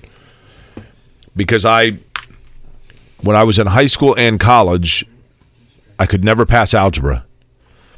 And even though I've lived a life where it turns out that not being able to pass algebra, fortunately, did not hold me back career wise or from being able to to you know make a living. I wanted to always make good on that thing that plagued me. I think we as humans have that that's inherent in all of us that there is something that drives us that we feel like we need to complete or make good on mistakes of our past. Jim Irsay has essentially held one job. I don't knock him for that at all. Uh, he's been around football his whole life. He's worked within the Colts organization since his teen years. But the one job that he held when he had a business card was general manager of the Indianapolis Colts, and he he erred in that capacity. And in his eyes as a competitor, he probably feels that he fell short. And so, therefore, I think that he is largely fueled by his algebra and that is making good on the areas where he had fallen short. And that is personnel and team building of an NFL franchise.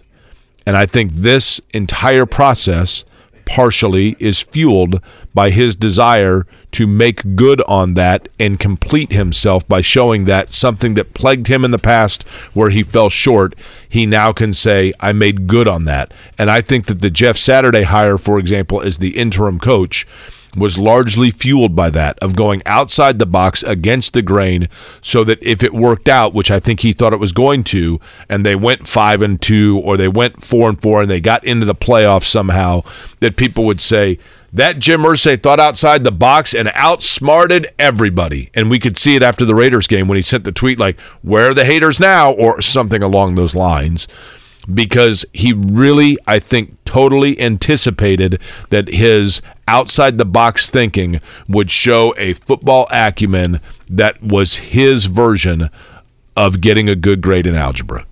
I truly believe that. And I think that still is present. And I think he checks in on what people think. And I don't blame him at all because it makes him human.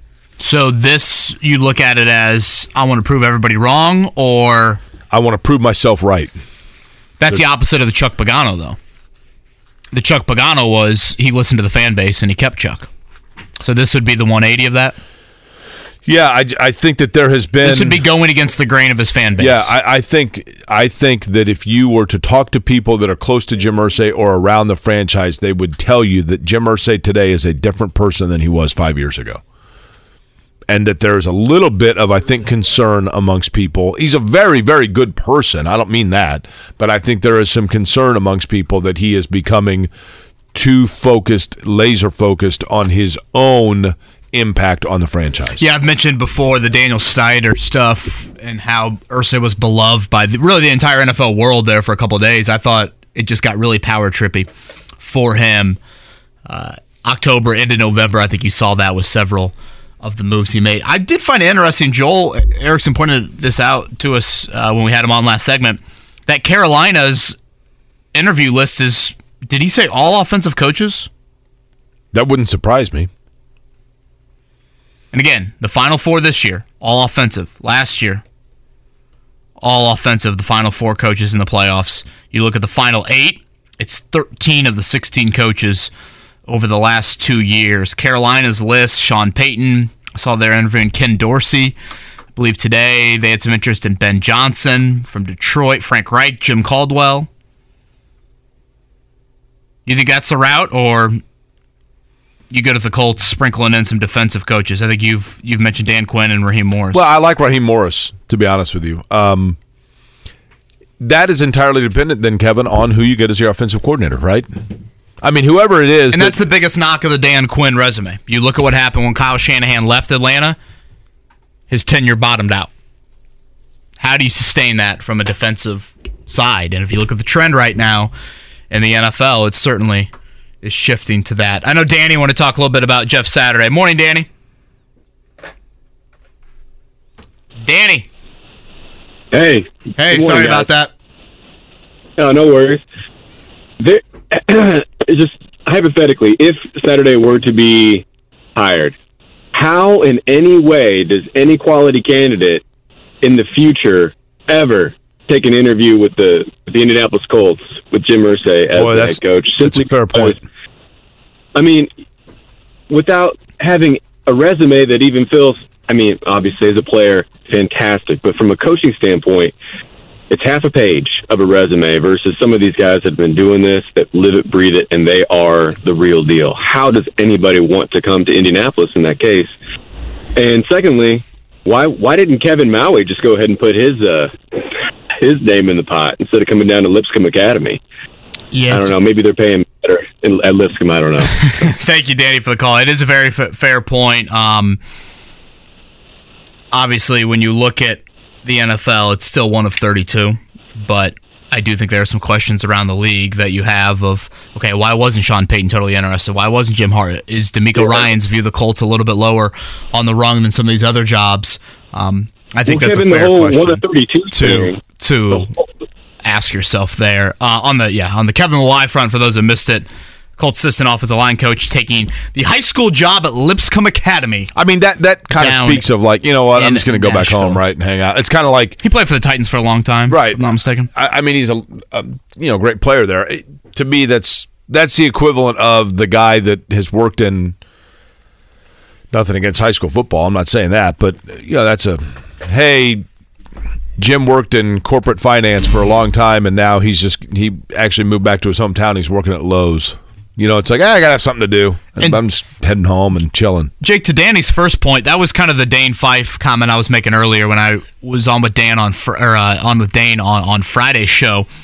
Dane seems to be content with Jeff Saturday getting the head coaching job, and what I said to Dane, and again, not like I know the entire 2002 IU basketball team Rolodex of what they did professionally after their playing careers in Bloomington, but if Scott Dolson would have hired Dane Fife when he hired Archie, or I guess Glass hired Archie, or Mike Woodson, I think we all would have nodded our head and said, "Oh yeah, Dane Fife, he's got a resume that deserves being the Indiana University basketball coach." Right. Whether what he did at Fort Wayne, you know, the the combination, ex-player, Fort Wayne, Michigan State, all of that. But if Scott Dolson would have hired Tom Coverdale, or isn't Kyle Hornsby like a doctor? Yes, he is the. That is correct. So if he would have hired Kyle Hornsby, that would have been the Jeff Saturday hire of you're hiring the ex player that has no coaching resume. Whereas a guy like Cato June or a guy like Reggie Wayne, isn't Kyle Devan coaching? Is he? trying to think of like an ex player from that era that is coaching. I, I thought Kyle Devan was a he was a I- State for a little bit. I think I told you when that that would be the difference. Ex player, but you have a professional resume that actually compares to some of these other qualified candidates. Mike Woodson, again, he has that. He's an ex player, but he also coached in the NBA for a long, long time. In Jeff Saturday's case, he doesn't have that. when Jeff Saturday was named as the interim, I, I recall because I was doing the weekly podcast I do with Derek, and the news came out, and Derek said, "Oh, they hired a former player," and I said, "Oh, Reggie Wayne? No. Cato June? No. David Thornton, who works in the organization? No. Jeff Saturday? Oh, okay." But I think it was so against the grain that that was kind of the point was it was intended to be one that was so outside the box that if it worked, you were going to have you had you were going to have no choice but to say that was brilliant. And I think that was by design. And it just didn't work out the way that Jim Irsay at the time had intended. So then the question becomes does he say, you know what, it just didn't work out, or does he now double down? I mean, that's kind of the, the, the point. James Mungro coached at DePauw? Running backs coach? Really? I always liked him as a player. He was a good player. Did he have did he have Peyton's record breaking touchdown? Didn't he have one of them? I know Brandon Stokley caught the 49th. Mungro the 48th. Was it supposed to be Edge, and then he told what it was? Mungro to go in there? I- Kyle Devan is coaching at, is this, I almost said Ortho Carolina. That's the sponsor of uh, Charlotte, Charlotte 49ers. He is the associate head coach and offensive line coach and run game coordinator. I'm the run game coordinator. What do you do? I coordinate the run game. Okay. On the Colts head coaching front, again, it sounds like Dan Quinn heading to Arizona for a second interview. Been reported that the Colts would like for him to come to Indiana, uh, Indianapolis at some point this week for a second interview there. Mike Kafka to Houston for a second interview. So that is probably the script for this week. Coaches that are now no longer in the playoffs getting second interviews around the league because you cannot talk to the four coaches. In the Colts case, there's four coaching this weekend that are still left in the playoffs. You cannot talk with them until Monday. That would be DeMeco Ryan, who they've yet to talk to, and then the other three coaches they all have met with once. Brian Callahan, the OC with the Bengals, Eric Bieniemy, the offense coordinator of the Chiefs, and Shane Steichen, the offensive coordinator. Callahan, very well liked by Peyton Manning, the correct? Eagles. Yeah, Worked with them in Denver? Ryan's and Callahan; those would be the two atop my list. But yeah, the Callahan history with Peyton and other quarterbacks as well. And yes, he is the son of Bill Callahan, Morris would be atop my list. and he's a guy they can bring in this week for for a second interview. I, I do think there's a lot of mutual interest on that front. Um, again, a head coach at the age of 32, Raheem Morris. He's now, gosh, what was that? 13 years ago. Seems to check a lot of boxes as a guy, and and you know he's learned a little bit about how to be a head coach. I don't know. I think he'd be worth. I think he's interesting. Continue this conversation. Get back into the Myles Turner combo as well. Tony East. Whether it's audiobooks or all-time greatest hits, long live listening to your favorites. Learn more about Kisqali Ribociclib 200 milligrams at kisqali.com and talk to your doctor to see if Kisqali is right for you.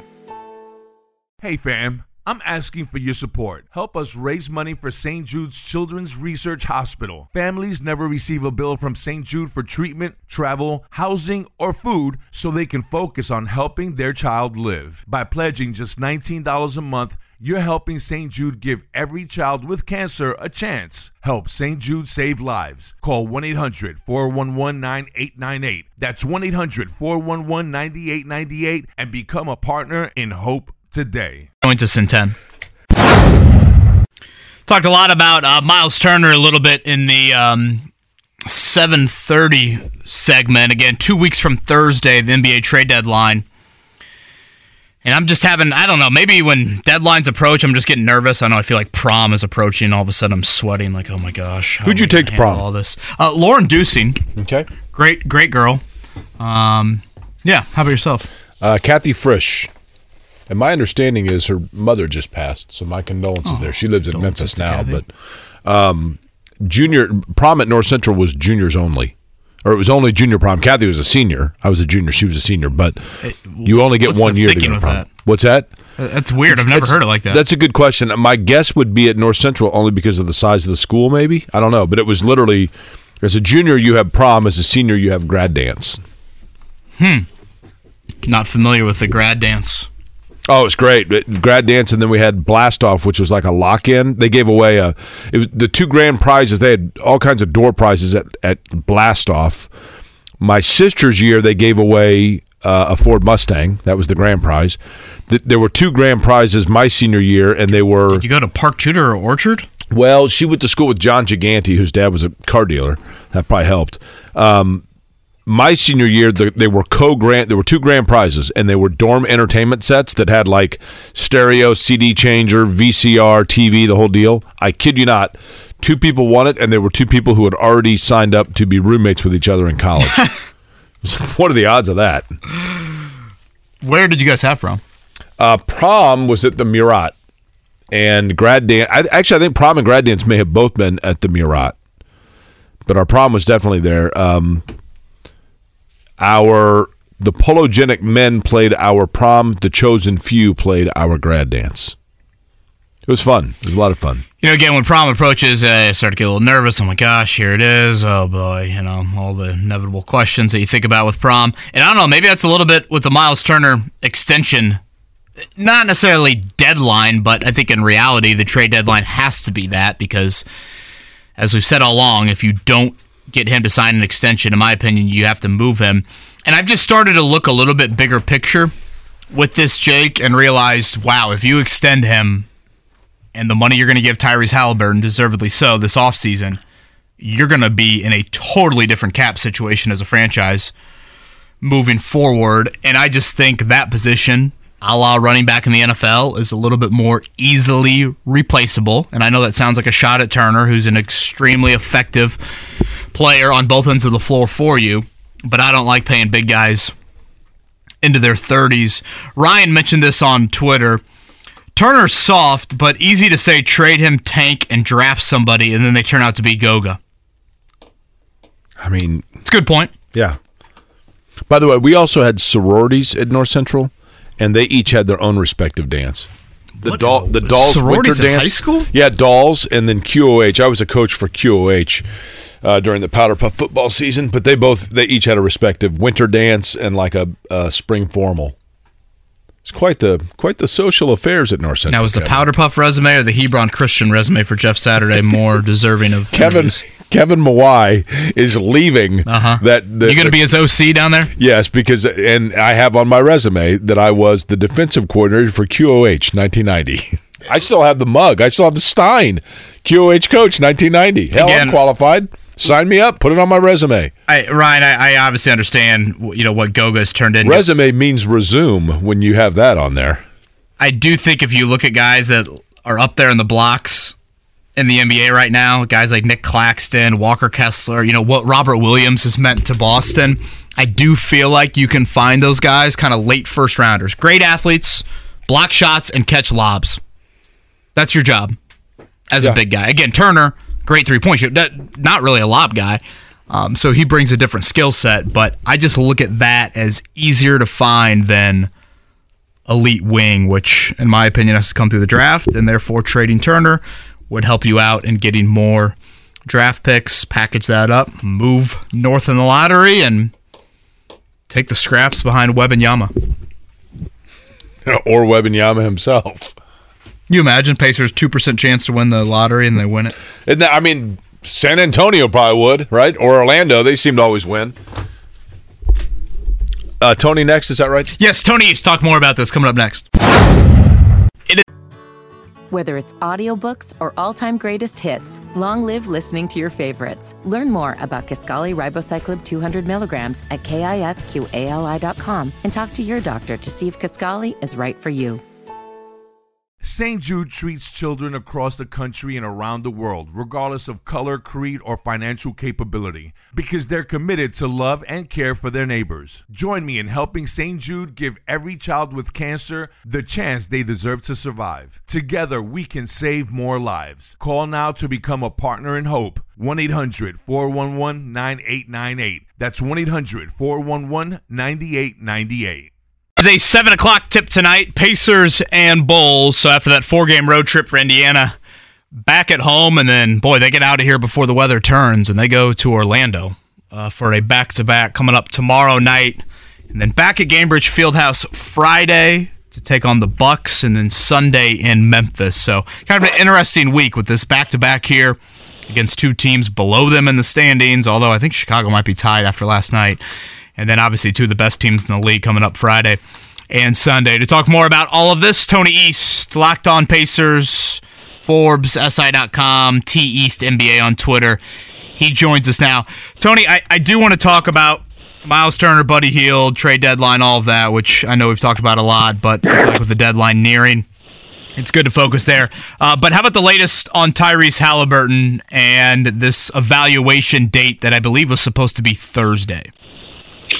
Yeah, we could see him yesterday at practice for the first time getting shots up. Um, and yes, I believe the, the two week reevaluation date was two weeks from the 12th, which would be the 26th, which you are correct is this Thursday. But, um, you know, he said last week, late last week, that he had started running again, which is good news. Um, after having a knee thing, being able to, to run and get back into game shape is good news. And uh, Rick Carlisle told us yesterday in the media portion that uh, he was able to participate in a lot of the non-contact portions of practice, including doing some full court work. So it seems like the knee part of it, things are going pretty well. He's on the road to recovery there, but still, the, I think the elbow thing is, I don't know what the right word is, the, the more, the, the one that will dictate his return date, I guess, but he is getting some shots up now, which is good. That's the first time I've seen him do that since the injury, and uh, he, he said his his hope is early February. Um, but you know, it's ultimately up to, to you know medical staff and things like that. But if that's the case, it, it could be closer than, than further if that's if that's uh, up to him. Tony, do you believe that this losing skid has redirected in any way, shape, or form the Pacers' approach to their retool slash rebuild? Uh, yeah, it kind of ha- has to a little bit, right? Like if if they were considering this season as any sort of you know playoff push kind of season, you know we, we can we can make some small upgrades and you know be the six seed and this and that. That probably is off the table in your mind now. So I think it kind of has to you know, re refocus your planning, right? I don't know if they were even thinking this way because all off season, you know, the front office said, "Hey, we're you know, we got this new long term thinking approach, and you know, we're not going to go you know year by year or two year by two year, whatever." Uh, instead, it was you know, and, and this really started last year at the trade deadline when they got younger. With basically every move they made, you know, they're thinking big picture, longer term, and their their two key core players are 22 and 20 years old, right? Like this this iteration of the Pacers is not set to be at its best for another half decade, if that. Uh, you know, the, this stretch where they go from 23 and 18 to 23 and 25 in, in 10 days, you know, that, that has to change your focus to you really have to maintain your long term thinking. There can't be any small smaller moves now that just add, you know, a veteran whose contract is shorter term. Doesn't doesn't make sense anymore, right? You're not you're not going to propel yourself into the postseason. Uh, the Heat and the Knicks are separating themselves in the standings. You know that that's just not an option anymore. So, can they still find upgrades that are under contract for a long time or are going to be a restricted free agent and can be a long term fit? Yes, that still is possible. It's still possible for them to be a the word everybody loves is buyer and get better as long as the player they're buying is going to be around for a while and it still of course makes sense to you know potentially if they wanted to be a seller and get get assets for their, their veterans, and that's all easy, the easiest way to think long term. But I think that the way they're thinking has to have changed. Is they can't be thinking short term with any moves now. It just it just doesn't make any sense given their record and spot in the standings. Again, he's Tony East, um, T East NBA on Twitter. He joins us here on the Payless Liquors hotline. Tony, something that I've come come across in covering the Colts now for a decade is like, okay, does this general manager or president do they rank other positions higher than others? And in Chris Ballard's case, he's made it very clear that he does not operate in that mindset. You know, I'll, I'll pay a running back, I'll pay a guard, I will pay a linebacker, I, I will draft those positions high. So I'll ask that same question for Kevin Pritchard. And I guess I'll preface it by saying I would assume he kind of is of the same thinking of Ballard based off how he's handled the big man position in years past. I mean, Turner and Sabonis, he kind of rode that out for quite a while. Obviously, drafted Goga, you know, somewhat high as well. So, have you ever got the inkling from Pritchard that you know maybe he doesn't value other positions positively or negatively like some others? Yeah, that makes sense. That you know he values them about the same, and I think that the thinking from some of the front office or just in general the team is like the way the NBA is trending is this you know, the term is often positionless basketball, which I, I think is a silly way to think about it. But it's like if you, if you have skills in the NBA now, with the way it's so spaced out and the way shooting is so important, and if you can be mobile and, and shoot some threes, right, you you can play any position and fit, right? You you can influence the defense or offense in, in a significant way. Like the Cavs are are doing great this year in the East, right? And they start two centers and three guards, right? There's very few wings on that team, whereas other teams you know, Toronto last year got the five seed. They started four guys who were six foot nine, right? Their, their, their team has like this whole media thing that called Project Six Nine, right? Like there's so many different styles now in the league, and the way it's trending towards just skilled players who can space things out or be athletic and, and take space and seize opportunities and be good defensive players, right? It, it's it's less about fitting into a rigid position group or being called a position. Now, now being taller is still better in basketball, and there's a reason that the Pacers have, you know, for forever been chasing a power forward because being tall and mobile is as good as it gets. It, it with the way the league has played, so I think th- there's still positions that they need that you know are, are are in the traditional way. But I think that with the NBA trending towards this positionless basketball style where skills are more important than size and and previous thinkings, you know the Pacers are not necessarily ranking any position above another, but are instead chasing skills and fit and things like that. Tony, what player in this seven game stretch, with Tyrese Haliburton being out and the Pacers kind of having to reshuffle the way they're mixing the drink, what player has missed on their opportunity? Is there anybody who has underperformed and it was like, man, that was really a good chance for them? That's a good question. You know, the the guy I think that's lost the most without Tyrese Haliburton is Buddy Hield. Right? They have fantastic chemistry. Tyrese has said all the time he thinks that he understands Buddy than better than any other player in the league, and of course, for his whole career, they've been teammates, so that that makes sense. But your Hield is not playing as well without Haliburton around to you know set him up or understand when to get him the ball in one spot at what time. You know, they, they have fantastic chemistry, but it's not like he's a guy whose skill set allows him to just you know step up and, and take over games in the absence of Haliburton. It's fine to re- it, the hard part is it's, it's really hard to find a player who who can do that very easily. So you know he's a natural guy that came to my mind when you asked that question. Just as a you know, okay, this guy is one of their best scorers outside of Tyrese Haliburton, 17 and a half points per game, wonderful shooter, and you know, he's had his first two games. He hadn't had a game before the injury where he didn't hit a three this season. He's had two during the losing streak, right? So by default, you you think of him as a guy who hasn't quite met the level that they need during this streak. Although I think their new starting five, if they stick with it, which it seems like they will, with T.J. McConnell running the show, did get him ignited and, and got him involved. And he had four threes in Phoenix and and looked like the Buddy Hield we've seen for much of this season. The other guy I would I would uh, single out is Andrew Nembhard, who he, he's still a fantastic passer. Has done a good job getting guys the ball and in their spots, and has plenty of assists during this stretch. But he can't quite get all the way to the rim on his drives all the time yet, so he can't really break down the defense in a way that Haliburton and McConnell can. And he's still learning the speed of the NBA. Like he, he's played point guard his whole life, sure, but it's totally different to play it at the pro level when all the players are bigger, faster, stronger. You know, as every rookie has has said for all of time. So I think he had those two games with Tyrese out on the first road trip where he played pretty well. But now that he's the full time point guard and other teams can scout him and really prep for it, I think he's the guy that you know hasn't, especially the scoring department, stepped up in a way that the Pacers have needed. They really need someone to run the show and get things organized and play well. And you know, Nembhard hasn't really done that. Besides having, you know, he had a he's had a couple solid games mixed in there. But I think he's the guy that's been the furthest from what they've needed during the stretch so far. Tony, I'm admittedly having some reservations about potentially handing Myles Turner the contract extension that it seems like he wants and his camp is seeking. Uh, I, I don't I don't think there's any to deny that Turner is a very good player, an important piece for Indiana. And I would say one of the few disappointments of this season has been the young big guys not taking a step forward to maybe you could feel a little better about moving on from Turner if you had seen more from Isaiah Jackson or Jalen Smith or Goga Bitadze.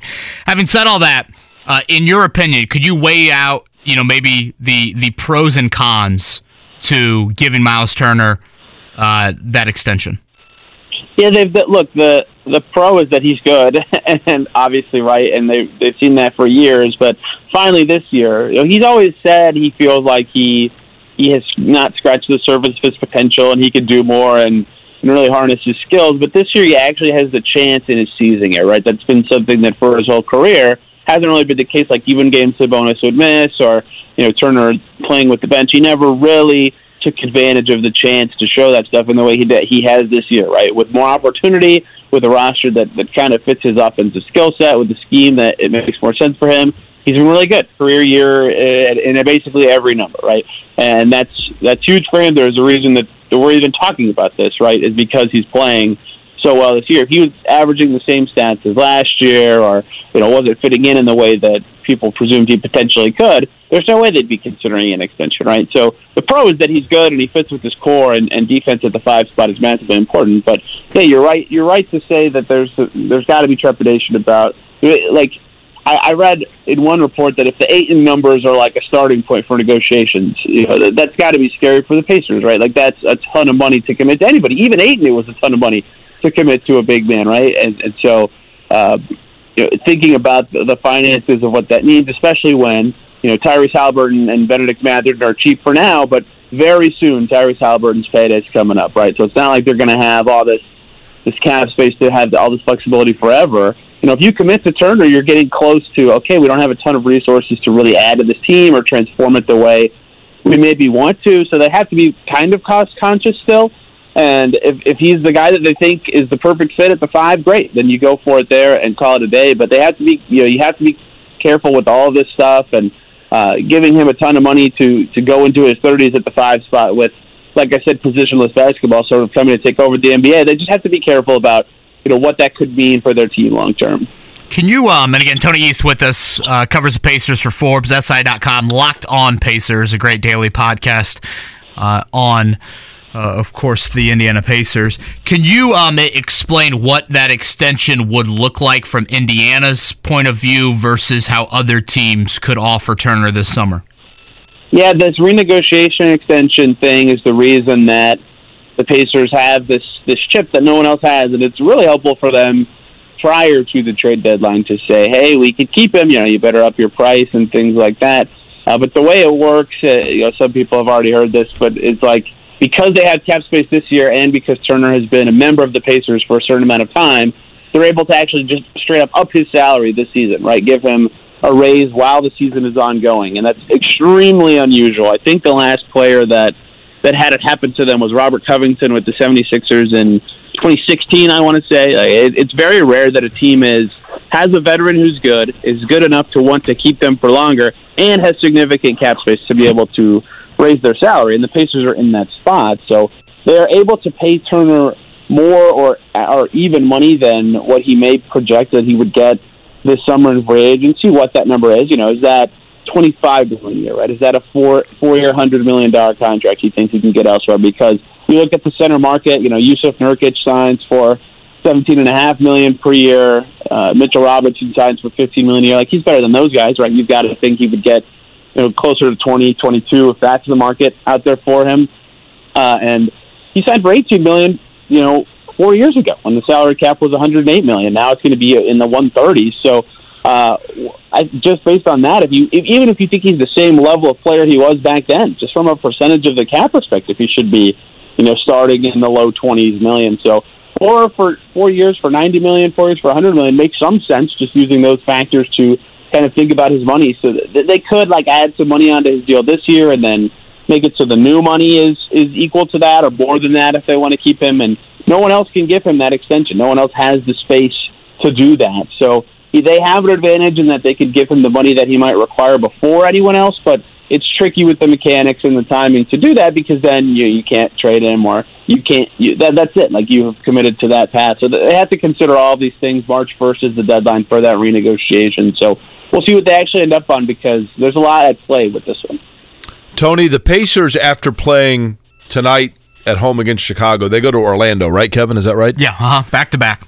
So tony if um, you get a call tomorrow morning and they go, "Hey, we got a problem. Um, the the flight was the the baggage was too much, so that we had to kick two guys off the plane, and you've got to drive them to Orlando, and so it's your job to drive them to Orlando. Who do you think would be the two most fun guys to do the road trip with? Can, can I get to Orlando quick? How do the uh, Pacers keep getting away with this? That the two snowiest days India's had all year. they play in Miami and Orlando. I was going to say, you might need to rethink who you bring. You might need to bring some shovelers. I'm bringing the guys who have the best snow pants to help that's me right. yeah. make it. Goga. yeah, yeah, he'll be ready. Uh, that's a good question. They've got. I've actually been asking a, I asking a couple guys about this just because they've talked about the team environment being so you know, perfect this season for what they're doing about who is the funniest guys on the team. And James Johnson gets a lot of love, and he's a really interesting guy. He's been in the league for a long time, played for a bunch of franchises. I would want him, although I think from a snow situation, you know, he he lives in Miami. I don't know if that's necessarily the the perfect pick, but I think I'd pick James Johnson and Tyrese Haliburton. They have uh, great camaraderie. They're great for the team uh, in terms of connecting people and talent. I think they'd have a lot of fun, funny things to say and fun things to say, and uh, would be a good good way to use my time driving down to Orlando at a million miles per hour to actually make it on time. I, I would vote for T.J. McConnell. Uh, McConnell would be good. I, I've Pittsburgh noticed- guy, and I was fortunate to do the Thanksgiving, um, you know, food giveaway with with, with the Pacers and Wheeler Mission, and uh, T.J. McConnell was next to me, and we had we had some great chats. Yeah, Fun dude. He has a different like handshake thing that he does with every guy on the roster, so you could tell that he has fun with that. He seems like I, Oshae Brissett seems like he'd be cool. You know, he was the other one that, that, that I was with, and yeah, little chill guy. I believe Plus, he has the same first name as Ice Cube. That's cool, right? yeah, I think his significant other's a Cowboys cheerleader. Really? Uh huh. That's correct. We might have to Yeah. deviate through Dallas, right? Tony, anything on the Rui Hachimura trade front that you think impacts the Pacers? We saw the former lottery pick from Gonzaga move to the Lakers yesterday. Um, obviously, doesn't play the same position as Miles Turner, but any trickle down effect or anything you found interesting with that deal? Yeah, Shams Charania reported that the finalists were the Lakers, Suns, and Pacers, right? So the interesting part there, obviously, is that the Pacers were included. And look, he's a young power forward. I suppose that makes sense. So there's also a reason that the Wizards are trading a former top 10 pick in lieu of other forwards. So uh, I wouldn't read, read a ton into what the price was or anything there. Look, the, I think that the Lakers, every time they do anything, there's a big microscope put on them just because LeBron James is on their team. But by trading for Rui, they will now have less cap space next summer to actually sign guys. So it's harder for them to add to their team in the summer. So they may be a little more inclined to make some trades during the season now. And they- they've been connected to the Pacers for time and time and time at this point. And I know the Russ trade is, has been Russell Westbrook trade has been discussed ad nauseum at this point. I mean, I suppose it goes from now like one percent likely to two percent likely or something like that, but it doesn't make enough sense for either team at this stage to actually do it. So the Lakers could be more active, I suppose, um, but I don't. I don't think that in terms of any impact on the Pacers. If anything, the Wizards, who are behind the Pacers in the standings, got worse, right? So. Uh, in that way, maybe they're more likely to make the play, and maybe that's the most direct impact hit from this deal. But uh, not a ton of ripple effects, I, I think, from that one. I think the dis- if you factor in disparity between market size and marketability of a franchise, the Wizards are the most obscure franchise in the NBA. Like you're playing in a big market. I don't even think people in Washington care about the Wizards, right? They don't care about the Commanders. Yeah, I mean they're all like, ah, you know, I'm actually from Chicago. I'm a Bulls fan. I mean, you know, that's just my two cents on the Wizards for what that's worth. Uh, tonight's. Go ahead, Tony.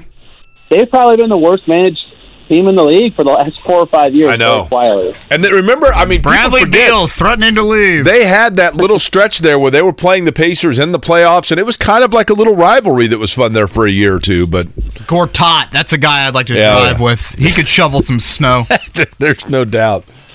No doubt. Pet pig, Marcin Gortat. Tony, thank you. Yeah, guys, thanks for having me. That's Tony East right there on the What's this Payless about a pet pig? Liquors Hotline. Gortat has a pet pig. Does he really? Yeah. Uh-huh. You know, um, Marcin Gortat. Who else is on those wizards? you know, Salvador Dali had a pet anteater. That'd be an awesome pet, wouldn't it?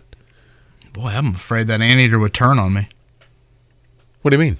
Well, they turn around slowly. I don't think they're very fast at all. Man, Gortat had some wild hair. Not much of it, but when he did, he would kind of like a little mohawk. Uh, Bradley Beal and John Wall, right? Those were that was the early backcourt. Yeah, on those boy, Wizards those teams. were good players. Did you see John Wall caught some heat recently about former Pacer Ty, uh, uh, Tyler Hansbrough? Did you hear that? Yeah, something about the re. Was, was it? John Wall did a podcast where he said that the reason that he had grown up a North Carolina fan was a diehard North Carolina fan, and that when he went on, you know, John Wall is a native of the Raleigh, Durham area, and that when he went on his official visit to University of North Carolina, that Tyler Hansbrough said, "I don't talk to recruits, like don't don't talk to me," and was really rude to him. And so John Wall said, "So I went to Kentucky," and like multiple people that were there were like, uh, "That's totally untrue, completely made up." Uh, so who knows? But it Tyler Hansbrough strikes me as a little quirky. that's probably fair, right? Um, You know, the, obviously the classic story in that regard is the story of Larry Bird when he was a freshman at Indiana, and he roomed with Jim Wisman, who, you know, was of means and had flashy wardrobes, and Bird didn't have much, so he felt uncomfortable in general. But then the first day of pickup basketball, he went and was shooting around with like Scott May and Quinn Buckner or whatever, and Kent Benson came over and was like, uh, "Freshmen are not allowed to shoot with us or talk to us. Like, go over there." And completely outcasted him, and so Bird was like, "Okay," and he left, and that's why Bird said, "I got great joy every time we played whatever team Kent Benson was riding the bench for of just absolutely kicking their ass in the game." You know, that sounds peak bird right there. No question. No question. Uh, let's lead off the pop, qu- or excuse me, uh, pop quiz come up in five minutes. 317 239 1070. Jake says the hardest question in the history of the pop quiz. Yeah, I mean, come on. Today's slate. So but here's the thing: that. if you think logically, there is one plausible multiple choice answer that would only be listed if it's the correct answer. That seems like a big hint. I'm just. I didn't tell you what question it was. Uh, hardest question ever, but here's a softball. right, exactly. Let's lead off the morning check down with the Pacers tonight. The Morning Checkdown, brought to you by Ball State Basketball. Get your tickets at ballstatesports.com on 93.5 and 107.5 The Fan. The longest losing streak in the NBA. That's what the Pacers bring into tonight. Seven games. No one has lost more than four in a row. Currently, it'll be the Bulls off a back to back. Chicago won at home last night over Atlanta. It's the usual suspects for the Bulls DeMar DeRozan, Zach LaVine, uh, Nikola Vucevic. They are a team currently tied with the Pacers in the standings, ninth and 10th. Uh, currently tied for ninth. Uh, so the final two play in spots reside with these two teams. A one and a half point underdog, the Pacers, as they try to get their first win without Tyrese Haliburton since his knee and elbow injury a couple weeks ago. Swoosh, right? Sorry, swoosh it. Whoopsh. How's that? That sounded um, good. NBA, thank you. Oh, There we that go. nice. NBA last night, Milwaukee over Detroit, 150 to 130. It was Orlando over the Celtics, 113-98. The Bulls, who will see the Pacers tonight, are coming off an 11 point win, 111 to 100 over the Hawks. And how about former Tech star and Mr. Basketball Trey Lyles, 24 points last night for Sacramento, who is quietly putting together a really good season out west, 133 to 100 over the Memphis Grizzlies. I didn't know he was getting consistent run for him. I, he, I don't think he has. They, they're kind of loaded at that position, but uh, took advantage of opportunity last night. Obviously, AP top twenty-five college basketball. The new number one team in the land. No surprise, the Boilermakers of Purdue. Boiler up over Alabama, Houston, Tennessee, and Kansas State. Rounding out the Kansas State is ranked fifth in the country. Uh, rounding out the top five. Same top five, by the way, for the State coaches this poll. year. That is correct. Uh, Butler hanging their hat on that, by the way. Not a lot. Speaking of non-conference true road wins, Indiana has one over Xavier. Xavier now is 12th in the country, 13th in the AP poll, 12th in the coaches poll. Indiana now second in receiving votes. They have 61 votes for the top 25. kind of approaching the midway point of the Big Ten, and right now you've got Purdue eight and one, of course, the top of the conference. Behind Purdue, nobody has two losses. You've got nine teams with three or four losses in the Big Ten. Of course, Indiana being one of those teams, they currently sit at four and four. To the barn tomorrow night. I can't think of a snowstorm and a better place to be than the barn in Minneapolis. Uh, that is a nine o'clock tip from up there. Trayce Jackson Davis, Big Ten Player of the Week, thirty-three points, twelve rebounds, four and a half assists, and four blocks. Um, I would say very well deserved. right? well deserved would be an understatement there. Um, and then Purdue, they're back in action tomorrow night. Excuse me, Thursday night, nine o'clock tip as well. That is at Michigan. We mentioned this a little bit earlier with the pending weather forecast. It looks like a lot of the local teams you would think of, they will be out of the city of Indianapolis here midweek. The Pacers going to Orlando. We mentioned IU and Purdue both traveling out of state. Uh, Butler is on the road. I want to say IUPUI is at Fort Wayne. We do have a cancellation here for anybody that was going to the Mad Ants game over at Gainbridge Fieldhouse today. Uh, that has been uh, postponed. They were supposed to play the Maine Celtics. So Maine have you- some travel issues. well, based off what uh, listener Matthew has been tweeting out, um, some massive snow up in that part of the country. So definitely something to keep an eye on here. That probably was more to do with Maine, I would assume, traveling here. That's what I mean. I, I would assume, right? Obviously, we don't have anything on the ground yet, but something to watch for as this weather forecast starts to turn a little bit tonight, well into tomorrow. All right, pop quiz is next. 239-1070 is the telephone number. We would love for you to participate, and we will do it on the other side. It's Kevin and Query on a Tuesday, 93.5, 107.5 The Fan. Whether it's audiobooks or all-time greatest hits, long live listening to your favorites. Learn more about Kisqali Ribociclib 200 milligrams at kisqali.com and talk to your doctor to see if Kisqali is right for you. When St. Jude opened in 1962, childhood cancer was considered incurable. Since then, St. Jude has helped push the overall survival rate from 20% to more than 80%. St. Jude won't stop until no child dies from cancer. Join me today in supporting St. Jude by calling 1 800 411 9898. That's 1 800 411 9898 to become a partner in hope. Your gift to St. Jude could last a lifetime. Have you studied? Can you handle the pressure? Sharpen your pencils. It's time for the pop quiz with Kevin and Query. Brought to you by Jiffy Lube, Indiana's favorite oil change since 1985. All right, it is pop quiz time. 317 239 1070. I would say one of the more obscure ones in a while. Yeah. That. I would think the thrill of being on the radio is going to be the fun part of the pop quiz this morning for somebody. Did you guys see the um, the note on this weekend's championship games? Currently, both the lines are under three points. I want to say it's like maybe a one point spread in the Chiefs game, two points in the Eagles game. Let me double check that. Two and a half Eagles favored, one and a half the Bengals are favored. This note here, since 2000, there's only been only four conference championship games with a spread of under three points, and none since 2016. And right now, we've got both of them.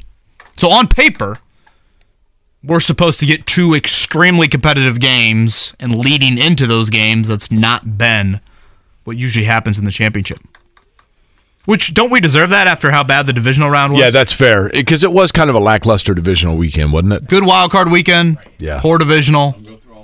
See what happens championship weekend. But yeah, again, both spreads very small right now in those games. I do believe there is a championship related question or two on the pop quiz. Jake, a number one through eight. Um, number one through eight. I'm going to go with number four. Number quattro is who, Parker? That is Ryan. Ryan. Good morning, Yo. Ryan. Good morning, fellas. How you doing? Doing well, Ryan. How are you? I'm doing great. Ryan, uh, y- have you called the program before? Oh, for sure. Yeah, yeah. I've talked to you guys. Ryan, are you uh, a fan of the pending forecast or no? No, I'm. I I lucked out. I'm actually off work tomorrow, so I could just sit and watch it come down. Now, work is where? What line of work are you in? Uh, I sell floors. Floors to your home. That's right. That's right. Okay. Yeah. Um, and and so, how did you get a random Wednesday off? Well, we're. Uh, yeah, you get two days off a week. I'm off every Sunday and Wednesday. So Now, would you would you prefer that to be consecutive days, or do you enjoy breaking up the monotony of the week with that way? So I'm I'm a lifelong retail worker, um, and this is the closest thing a retail worker can get to a set schedule. So we're I'm happy with it. Okay. Ryan, will you go Sundays sled- for football? Will you go sledding tomorrow? Oh man, I haven't been sledding in years. Um, I don't know if I'd be able to get back up. So Ryan, let me ask you: When you were in, let's say, the second grade, and you went sledding in the second grade, uh, during that time, who would, if you had to guess, who was the Super Bowl champion that year? So that was in 1982. I think that was uh, 49ers. That is correct. Yeah, that's that's good. So you graduated high school what? 90, 91? 93. 93. Do you like the saucer sled, or do you opt for a little bit more of the uh, uh, of the straighter um, kind of right angle line? You know, I'm I'm a Christmas vacation sled guy. So just you know, if you get the reference, you guys know. Ryan could be spending tomorrow somewhere where he doesn't want to be, if that's the case. Um, all right, Jake, you want to uh, lead off here? I will lead you off with question number one. Ryan, you ready? Yes, sir. Purdue is back to number one in the Associated Press and Coaches men's college basketball polls. Which other Big Ten team is ranked with them in the top 25? Is it the Hoosiers of Indiana, Rutgers, Illinois, or Purdue is the only ranked Big Ten school? As a Purdue grad, I'm very happy to say there is no other Big Ten team ranked right now. Okay. I can just feel the joy in Ryan's voice saying that answer. Congrats on that, Ryan. Well deserved. Uh, number Thank two, you, you. we are coming up on conference championship weekend in the NFL. The winner of the AFC championship game receives the Lamar Hunt Trophy, which I guess could go to his family, depending on what happens on Sunday. Uh, what does the winner of the NFC championship game receive? Is it the George Halas Trophy, the Wellington? Yes, sir. The House Trophy. Okay. Boy, it's no day off today for Ryan. Question number three for you, Ryan. The first NFL championship game to be nationally televised took place in 1951 with the LA Rams beating the Cleveland Browns. Which network carried the game? CBS, NBC, ABC, or DuMont Network? That's tough. I'm going to say ABC. All right, number four, Ryan, of the 16 franchises that have played in the AFC Championship game, only one is undefeated. A, the Patriots, B, the Bengals, C, the Chiefs, D, the Broncos. That means undefeated within their history of championship games played. Yes, thank you for clarifying. Yes. Sure. Uh, can you run that down again? Yeah, Chiefs, Bengals, Patriots, or Broncos? Um, I think the Bengals. Okay. Interestingly enough, and I promise you this was not foreplanned. When you were in the second grade sledding and the Super Bowl that we just talked about, that was the San Francisco 49ers over the Bengals, mind you, took place, where was that game? That's Super Bowl 16, by the way, in 1982. Was it the Orange Bowl in Miami, the Louisiana Superdome, the Pontiac Silverdome in Michigan, or Tampa Stadium? Uh, I will tell you, it would be impossible for you to right now go back and walk into the same facility. Okay, what is the first one? It'd be the Orange Bowl in Miami. There we go. Orange Bowl in Miami. Okay. All right. Sense a little disappointment in Jake's voice. Uh, with that one. Purdue, Ryan, a Purdue graduate, knew that Purdue is, in fact, the only team from the Big Ten currently ranked in the AP or coaches top 25. Ryan, at this point, what would be considered a successful tournament run for Purdue? Um, I mean, at this point, considering I work with a shop full of IU guys, we have to get a banner. Ooh, boy. now, will you be heading to the Final Four in Houston if that happens? Eh, probably, yeah. No, or Butler. Was was that the Butler UConn national title in Houston? Mm. I'm trying to think of the ugly shooting display right, in yeah. that one. Okay, the winner of the AFC Trophy, Lamar Hunt. The winner of the NFC, Ryan was all over this. George Halas. Question number three is where Ryan, I tried to offer the hint earlier. CBS, NBC, ABC, all plausible answers. The only possibility, the only way, the only reasoning that the DuMont network would even be listed amongst that group is if, in fact, it is the correct answer, which, Ryan, I'm sad to it. tell you, it was. Now, it was. Uh, It seems so obvious because it was so obviously wrong. I know. But here's the thing the Bengals and the Niners in 82, that was actually in the Pontiac Silverdome. The Pontiac Silverdome. I remember that being a big deal because there was conversation at that point that Indianapolis was going to get a dome. And so it was like, oh my gosh, this is what it's going to look like. And, you know, whatever else. But a valiant effort. Enjoy the day off tomorrow, yeah, Ryan, right, enjoy the day off. Enjoy sledding. Uh, DuMont, by the way, Scotty says went bankrupt around 1957. Probably because they spent so much money on the broadcast rights of the 51 NFL championship game between the Rams and the Browns. Forest Park Golf Course. That's the must for sledding tomorrow. The ninth hole. Where is that? In Forest Park? Okay. Mm-hmm. You ever been It up there? it no, it used to be the Butler Hill. Great was great, but that's gone. Yeah, can you still get in the bowl? I mean, the, the, the, they still have that hill. I now the main hill's gone, right? Because it's now those residential student yeah, I guess right I'm thinking, can you like sled onto the field, like from the parking lot? Yeah, that entrance. I don't know though because it stands now, right? I mean, Do they have stands in the end zone? I mean, Starlight Musical was right there. It was right on the other side of that, and it was really good. The Elks Club in Shelbyville, baby. I spent some sledding hills there. I don't know. Are we going to get enough snow to sled tomorrow? Don't we? Doesn't this always happen? Here's what always happens in Indiana. Are you more skeptical of the Colts head coaching search or the weather tomorrow? Oh, the weather. Three weather certainties. Now tomorrow may be four to eight inches is what okay. they're saying. I mean, again, that's tomorrow into maybe a little bit into Thursday. I, I think honestly, you have to get into the double digits in terms of the inches for it to really like make a difference in terms of your travel. Like I think four to six inches is, is kind of a hassle, but that's well, a lot still of it depends from an ice standpoint. Yeah, for sure. and the time Um, of when it falls. I I just there are three certainties every winter cycle in the state of Indiana. Three absolute certainties. Number one, there is at least one predicted death storm 20 insert year that never comes to fruition. Where it's like, well, it, it completely missed us. That happens at least once a year. Kind of happen around Christmas. Number two, there is always a storm out of nowhere and it's usually late in the year, like like a week after Valentine's Day, and it's supposed to be 50 and sunny, and all of a sudden it's like, what in the world? We got seven inches of snow yesterday. What the hell happened? That, that- nobody saw that come. That happens at least once, and flurries during the opening week of sectionals. Those three things, lock, stock, and barrel. And I'm hoping that this is one of them that is a total no go, but I'll probably be wrong.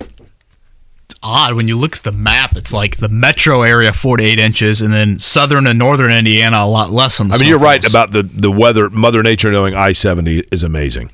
And I always feel like during race weekend, 465 blocks all the showers from the track. We would like to think, right? When is your first IndyCar race, by the way? I meant to ask you that. Uh, first weekend in March, St. Pete, March 5th, I think.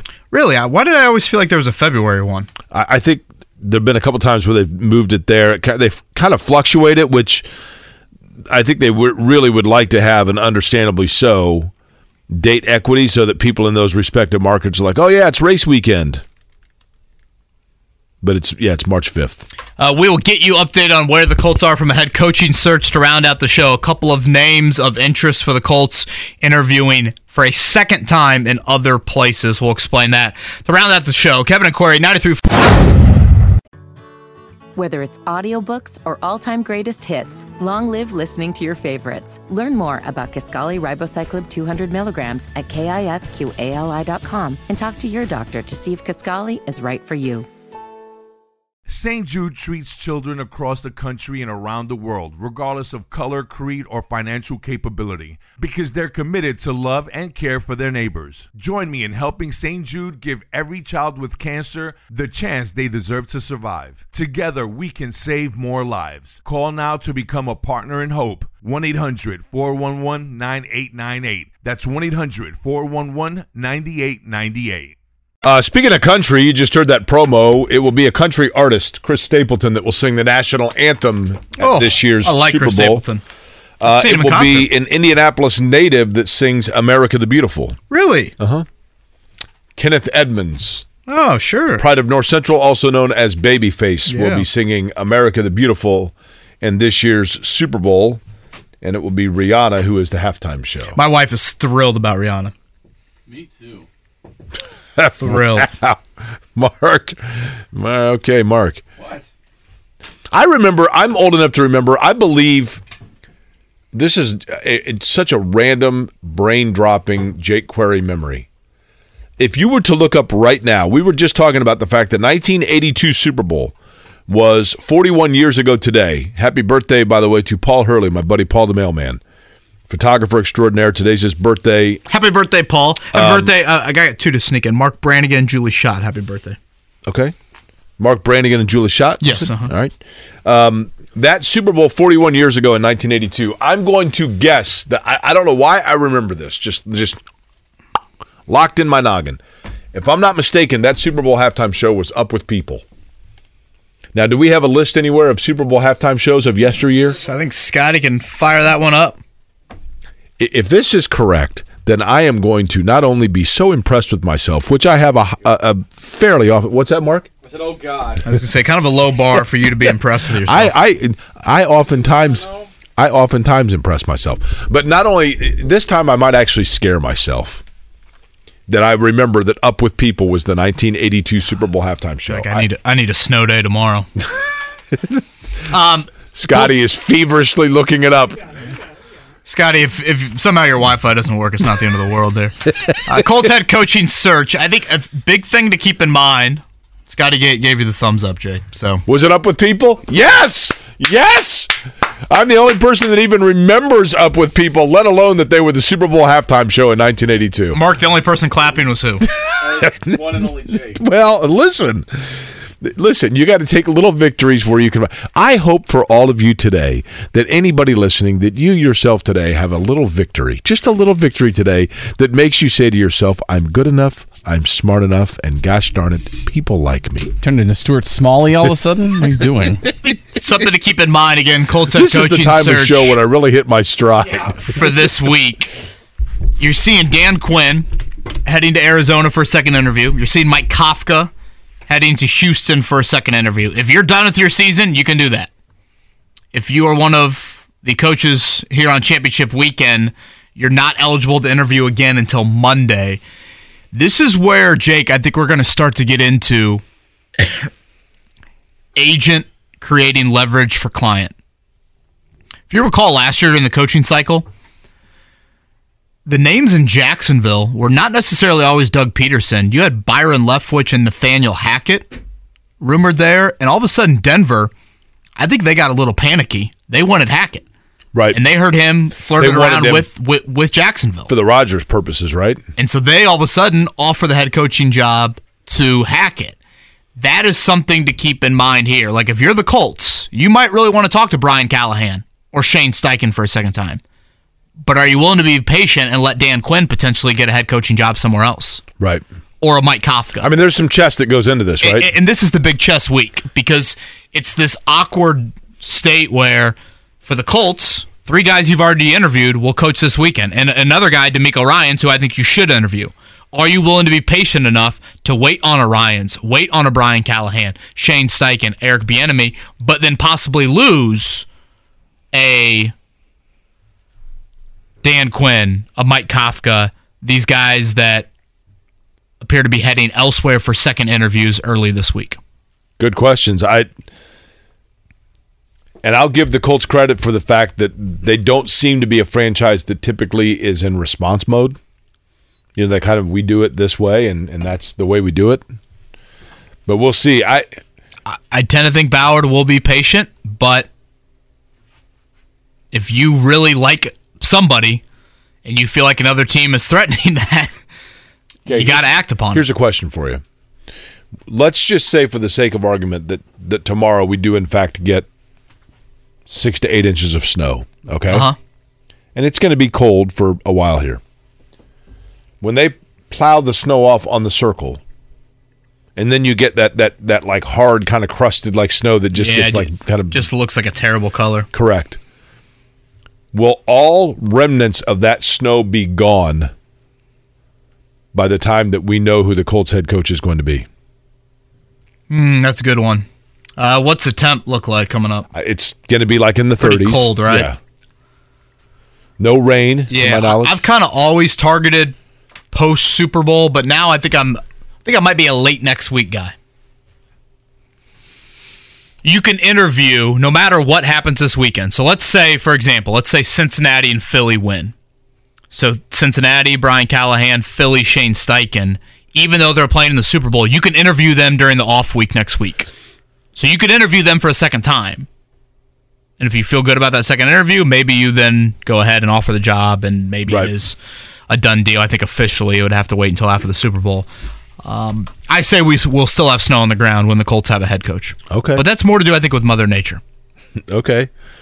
But it is it just seemed to me in the past and I could be wrong in this, but my, in my memory Pagano being hired and certainly Dungy being hired is Scotty can correct me if I'm wrong here, but it felt like those were like maybe a week to 10 day processes. I just think the NFL and not has evolved big time. No, I get it, and the and the, the rules change in terms of the availability of when you can talk to coordinators is certainly a factor. I mean, all five are still open, and we're now post two weeks after the season's ended. We had five openings. We continue to have five. Mentioned it earlier. Mark's Bears, I think, interviewed double digit number last year for Eberflus when Nick Sirianni was hired in Philly. It was a big number as well.